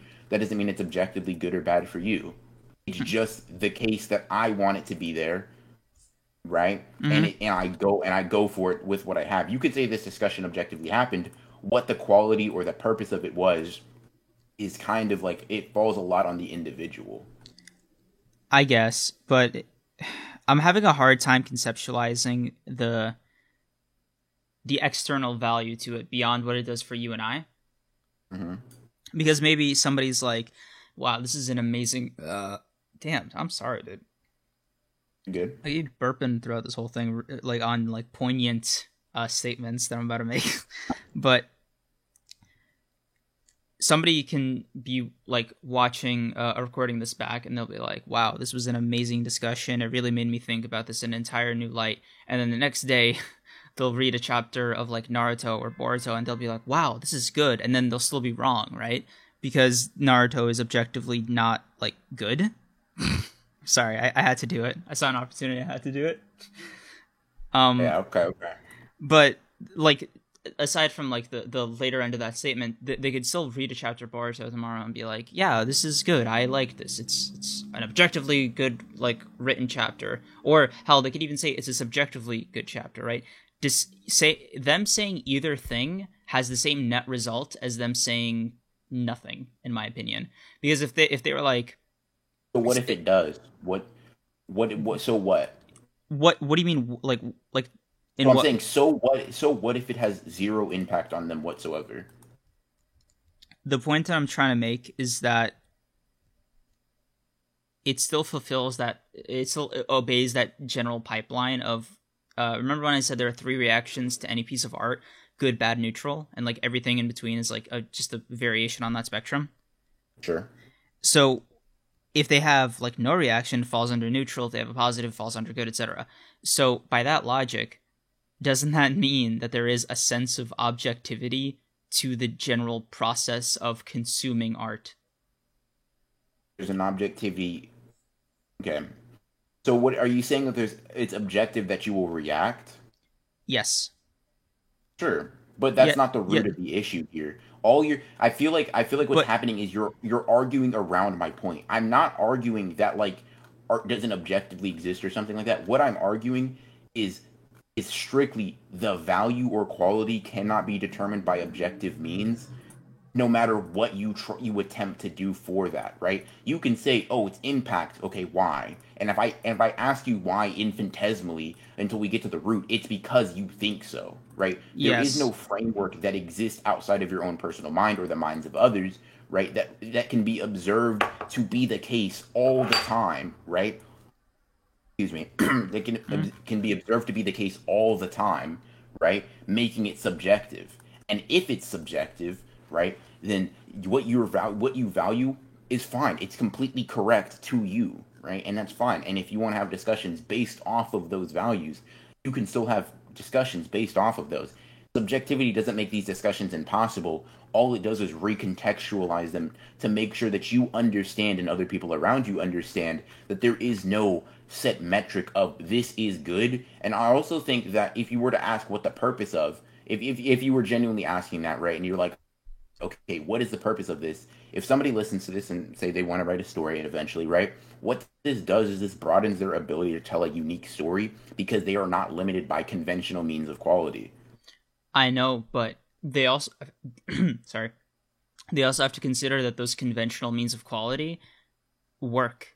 So like Yeah, let's they work for some people, but they don't work all across the board. I guarantee it. yeah, because there there's obviously this because there's obviously nuance in execution, but the point is I'm trying to make is like you don't have Even to if- you, you don't have to do a okay. you don't have to do it like if you're making a shonen, right? You don't have to do a trio of two boys, one girl, right? You don't Sure. have to. But it's almost like shonen fans, the ones that you essentially like are at the mercy of in terms of like who reacts uh, the most to your art is like depending like let's say you want it to be successful, Once right? again, You that do have to- That, one thing- right there, right there. I want to catch you right there, right? Right. If you want to be successful, your subjective goal, right? If you want to be, and we're talking, I'm guessing you're talking about like popularity and monetarily. right? Yes. Is that safe to assume? Okay. Yeah.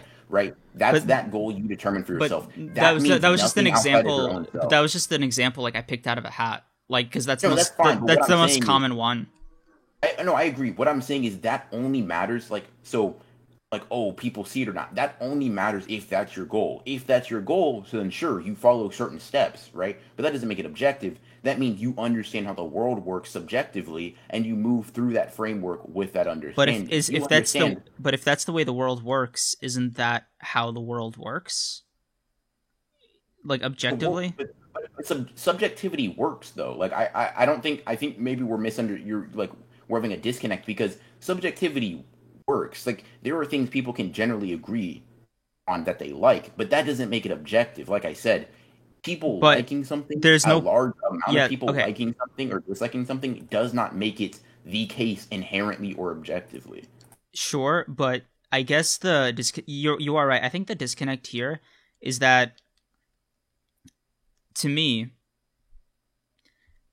I can't fathom it, like separating art from humanity in that like like obviously there's so much subjectivity in like being a person, but at the same time when somebody's like has these conventions of uh, this is good, this is bad, and I I feel like we're almost talking in circles here, but the point I'm trying to make is that if in the end, right, in in the most like I'll just try to keep this example super generic, but I want to make a popular thing. This is like stuff that's been proven to work. I'll add my own spin or whatever to it, and then it might take off, it might not. But what ends up happening is that for it to have that initial reaction, it needs to be seen by people, and then like from there, it'll like do what it does in whatever the art fucking the art thought marketplace. However, Sure. the general point that I think I'm hung up on is that in that entire stretch of action and the most neutral, like unbiased, un like unadulterated uh, execution of creating art, it's always going to be by a person. You know what I mean? By another human Sure. being, like like just factually. So, if that's the case, if we can ascribe the creation of art as objective, why can't we ascribe the reactions to its execution as objective? So you're asking because we can observe art exist, why can why can like the opinions on it not be objective? Yes, because it, it's both things are human products. But here's the problem. If you have contradicting things, both of them can't be objective. It'd be you can't say okay, so let me put it like this, right? One cannot be two, right? It's impossible. It's not it's objectively speaking, right? Yes, but you but like humans didn't. So what I'm saying is- but humans so- didn't uh, what- create one.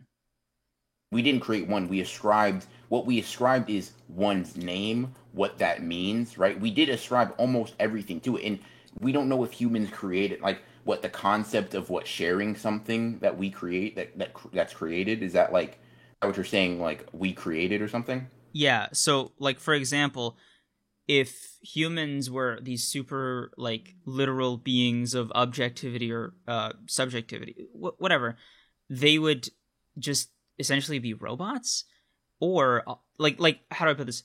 There's no need for art that like that that is like like what it's would you surviving. Yeah. we don't need art to live. We don't need art to yeah. live yes. So it's an inherently subjective medium or it's an inherently unnecessary Yes. thing. yeah Yeah. So it like what what ascribing any kind of objectivity to it is a little it, it seems a little like necessary because we deemed it like as something that we do have to do need to do wh- whichever one so why is it that when it comes to all of that we say oh yeah this is this is an objective thing that humans humans be doing but when it comes to reactions to it, it it's not like oh yeah this is like objectively Let me put it like good or objectively bad we agree that art does not need to exist. Our humanity is not necessitated on art existing, right? Mhm. We can survive, and I don't know if you want to say thrive, but we can survive without it, right? Mhm. However, we, like people, a lot of people at least, as a collective, kind of decide we want art to survive. It's integral to our being, right? Mhm. We can agree that we think this should be the case, and we can even agree that art exists. So I'm going to give you an example, right? Let's say, you know, I drink, right? Mhm. And objectively speaking, beer exists. And Mhm. I love beer, and I don't live, I can't live without it, right? okay So far, what we have is the dichotomy of, or we have the comparison or the parallel of art existing, beer existing, right? Where Okay. you take it is art existing objectively inherently means that a quality of it has to objectively exist. Right? yes With the beer analogy, what I'm saying is because beer exists and because I drink it does not objectively make it good for my body. Right? Just because it exists does not mean it objectively helps it. Right? So that's what I'm saying. The existence of something does not necessitate its quality being real. Right? Well, we're then you- what we're what we're discussing is meta like for for like quality, what we're discussing is like a like a metaphysical intangible concept that cannot be grasped by humanity. It's impossible. Right? Quality is not something you can hold. At least in the context of what we're talking about now. but neither Goodness but neither is art really art is. I can hold I can I can grab art right now. I can grab my manga full of art right now. And I can hold that. right? Now, if you're talking about art as like this nebulous humanitarian or like this humanities construct of it, sure, right? Mm-hmm. But then art, then what art is becomes subjective too, right? If we're obviously art, right? What is art? Kind of becomes like you know is is a video art, whatever, blah blah blah, whatever. You can get into that discussion if you want, but that's a little bit that's a little bit of a sign tangent, right? Yeah. I can hold art, and, like I can. Here, let me let me grab my manga real quick. I can grab a volume of of Jujutsu. I can grab Jujutsu Kaisen Volume One right now, right? Turn on my light, a picture. Where's my phone at? And show it to be show it to exist, right? And show that I can hold art in my hands, right? However, what I cannot do is show, right, quality in my hands. I cannot show something that is objectively quality or objectively good in my hands because we cannot show to be the case anything outside of the art existing. Right? I don't know if that makes sense, but basically, right? Boom, right there. Objective proof it exists to be the case. I can hold art in my hand physically, right? I can it's tangible. I can conceptualize it and then act upon that con- that concept. With quality, it is purely this intangible like I don't know if metaphysical is the word. I don't want to just be throwing out words I don't know what they mean, but yeah.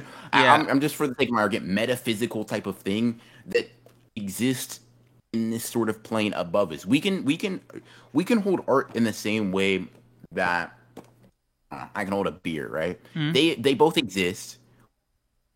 A beer's almost on, honestly a bad example. Hold on, let me. Yeah, but yo, it's been a like I'm probably gonna I might cut this part out because like we're gonna be stroking each other for a second and it might kill the momentum of your point. But like, yo, I've been having I've been having a blast for like a pilot. Fun, yeah. yeah. Can't wait to do this next week for six hours when we argue about Bleach. Yeah, that's gonna be interesting. Yeah, man, I might be very uh, interesting. Bro, I might need to make like a whole pot of coffee for that one. Yeah, I'm gonna, I'm gonna, I'm gonna make sure I, I got my, my five hour energy drink. You know, got yeah. my, got my energy ready. But yeah, yeah, bro, basically need my electrolytes. back to the point real quick. Yeah. I want to say that like we can hold art, right? Now, if you want to say can we hold art as a concept? No, right?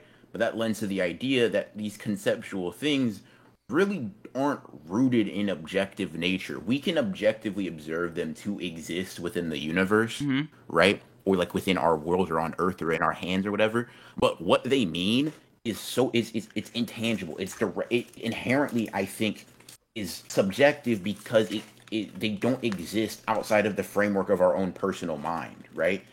Art even art even being something that is worth making is is like um is like a, I guess kind of like a subjective thing if you want to say that, right? Like mm-hmm. some there's probably some people that think art is a waste of time, right? Mm-hmm. That it is not necessary. And to that extent, excuse me, they could be valid in that opinion, right? Unless there's like now unless there's like biological studies showing that art increases happiness, blah blah blah, right? Those are objective metrics, right? But if there's not, right, then there would be no objectivity on that matter, right? So that's why I'm saying it is you can say it is collectively subjective. You can say most people agree to this being the case but i've already discussed majority does not does not i don't even say it doesn't inherently it does not even imply quality. It implies societal norms and standards right? Because there are plenty of atrocious disgusting things that humanity has agreed upon in the past because those were the societal norm. Yeah. Those were the agreed upon standards. And those standards fluctuate and change at the drop of a hat. Yeah, but doesn't that mean in the context so we of know those aren't objective. We know these aren't rules to live by. Doesn't that mean but, that in the context of their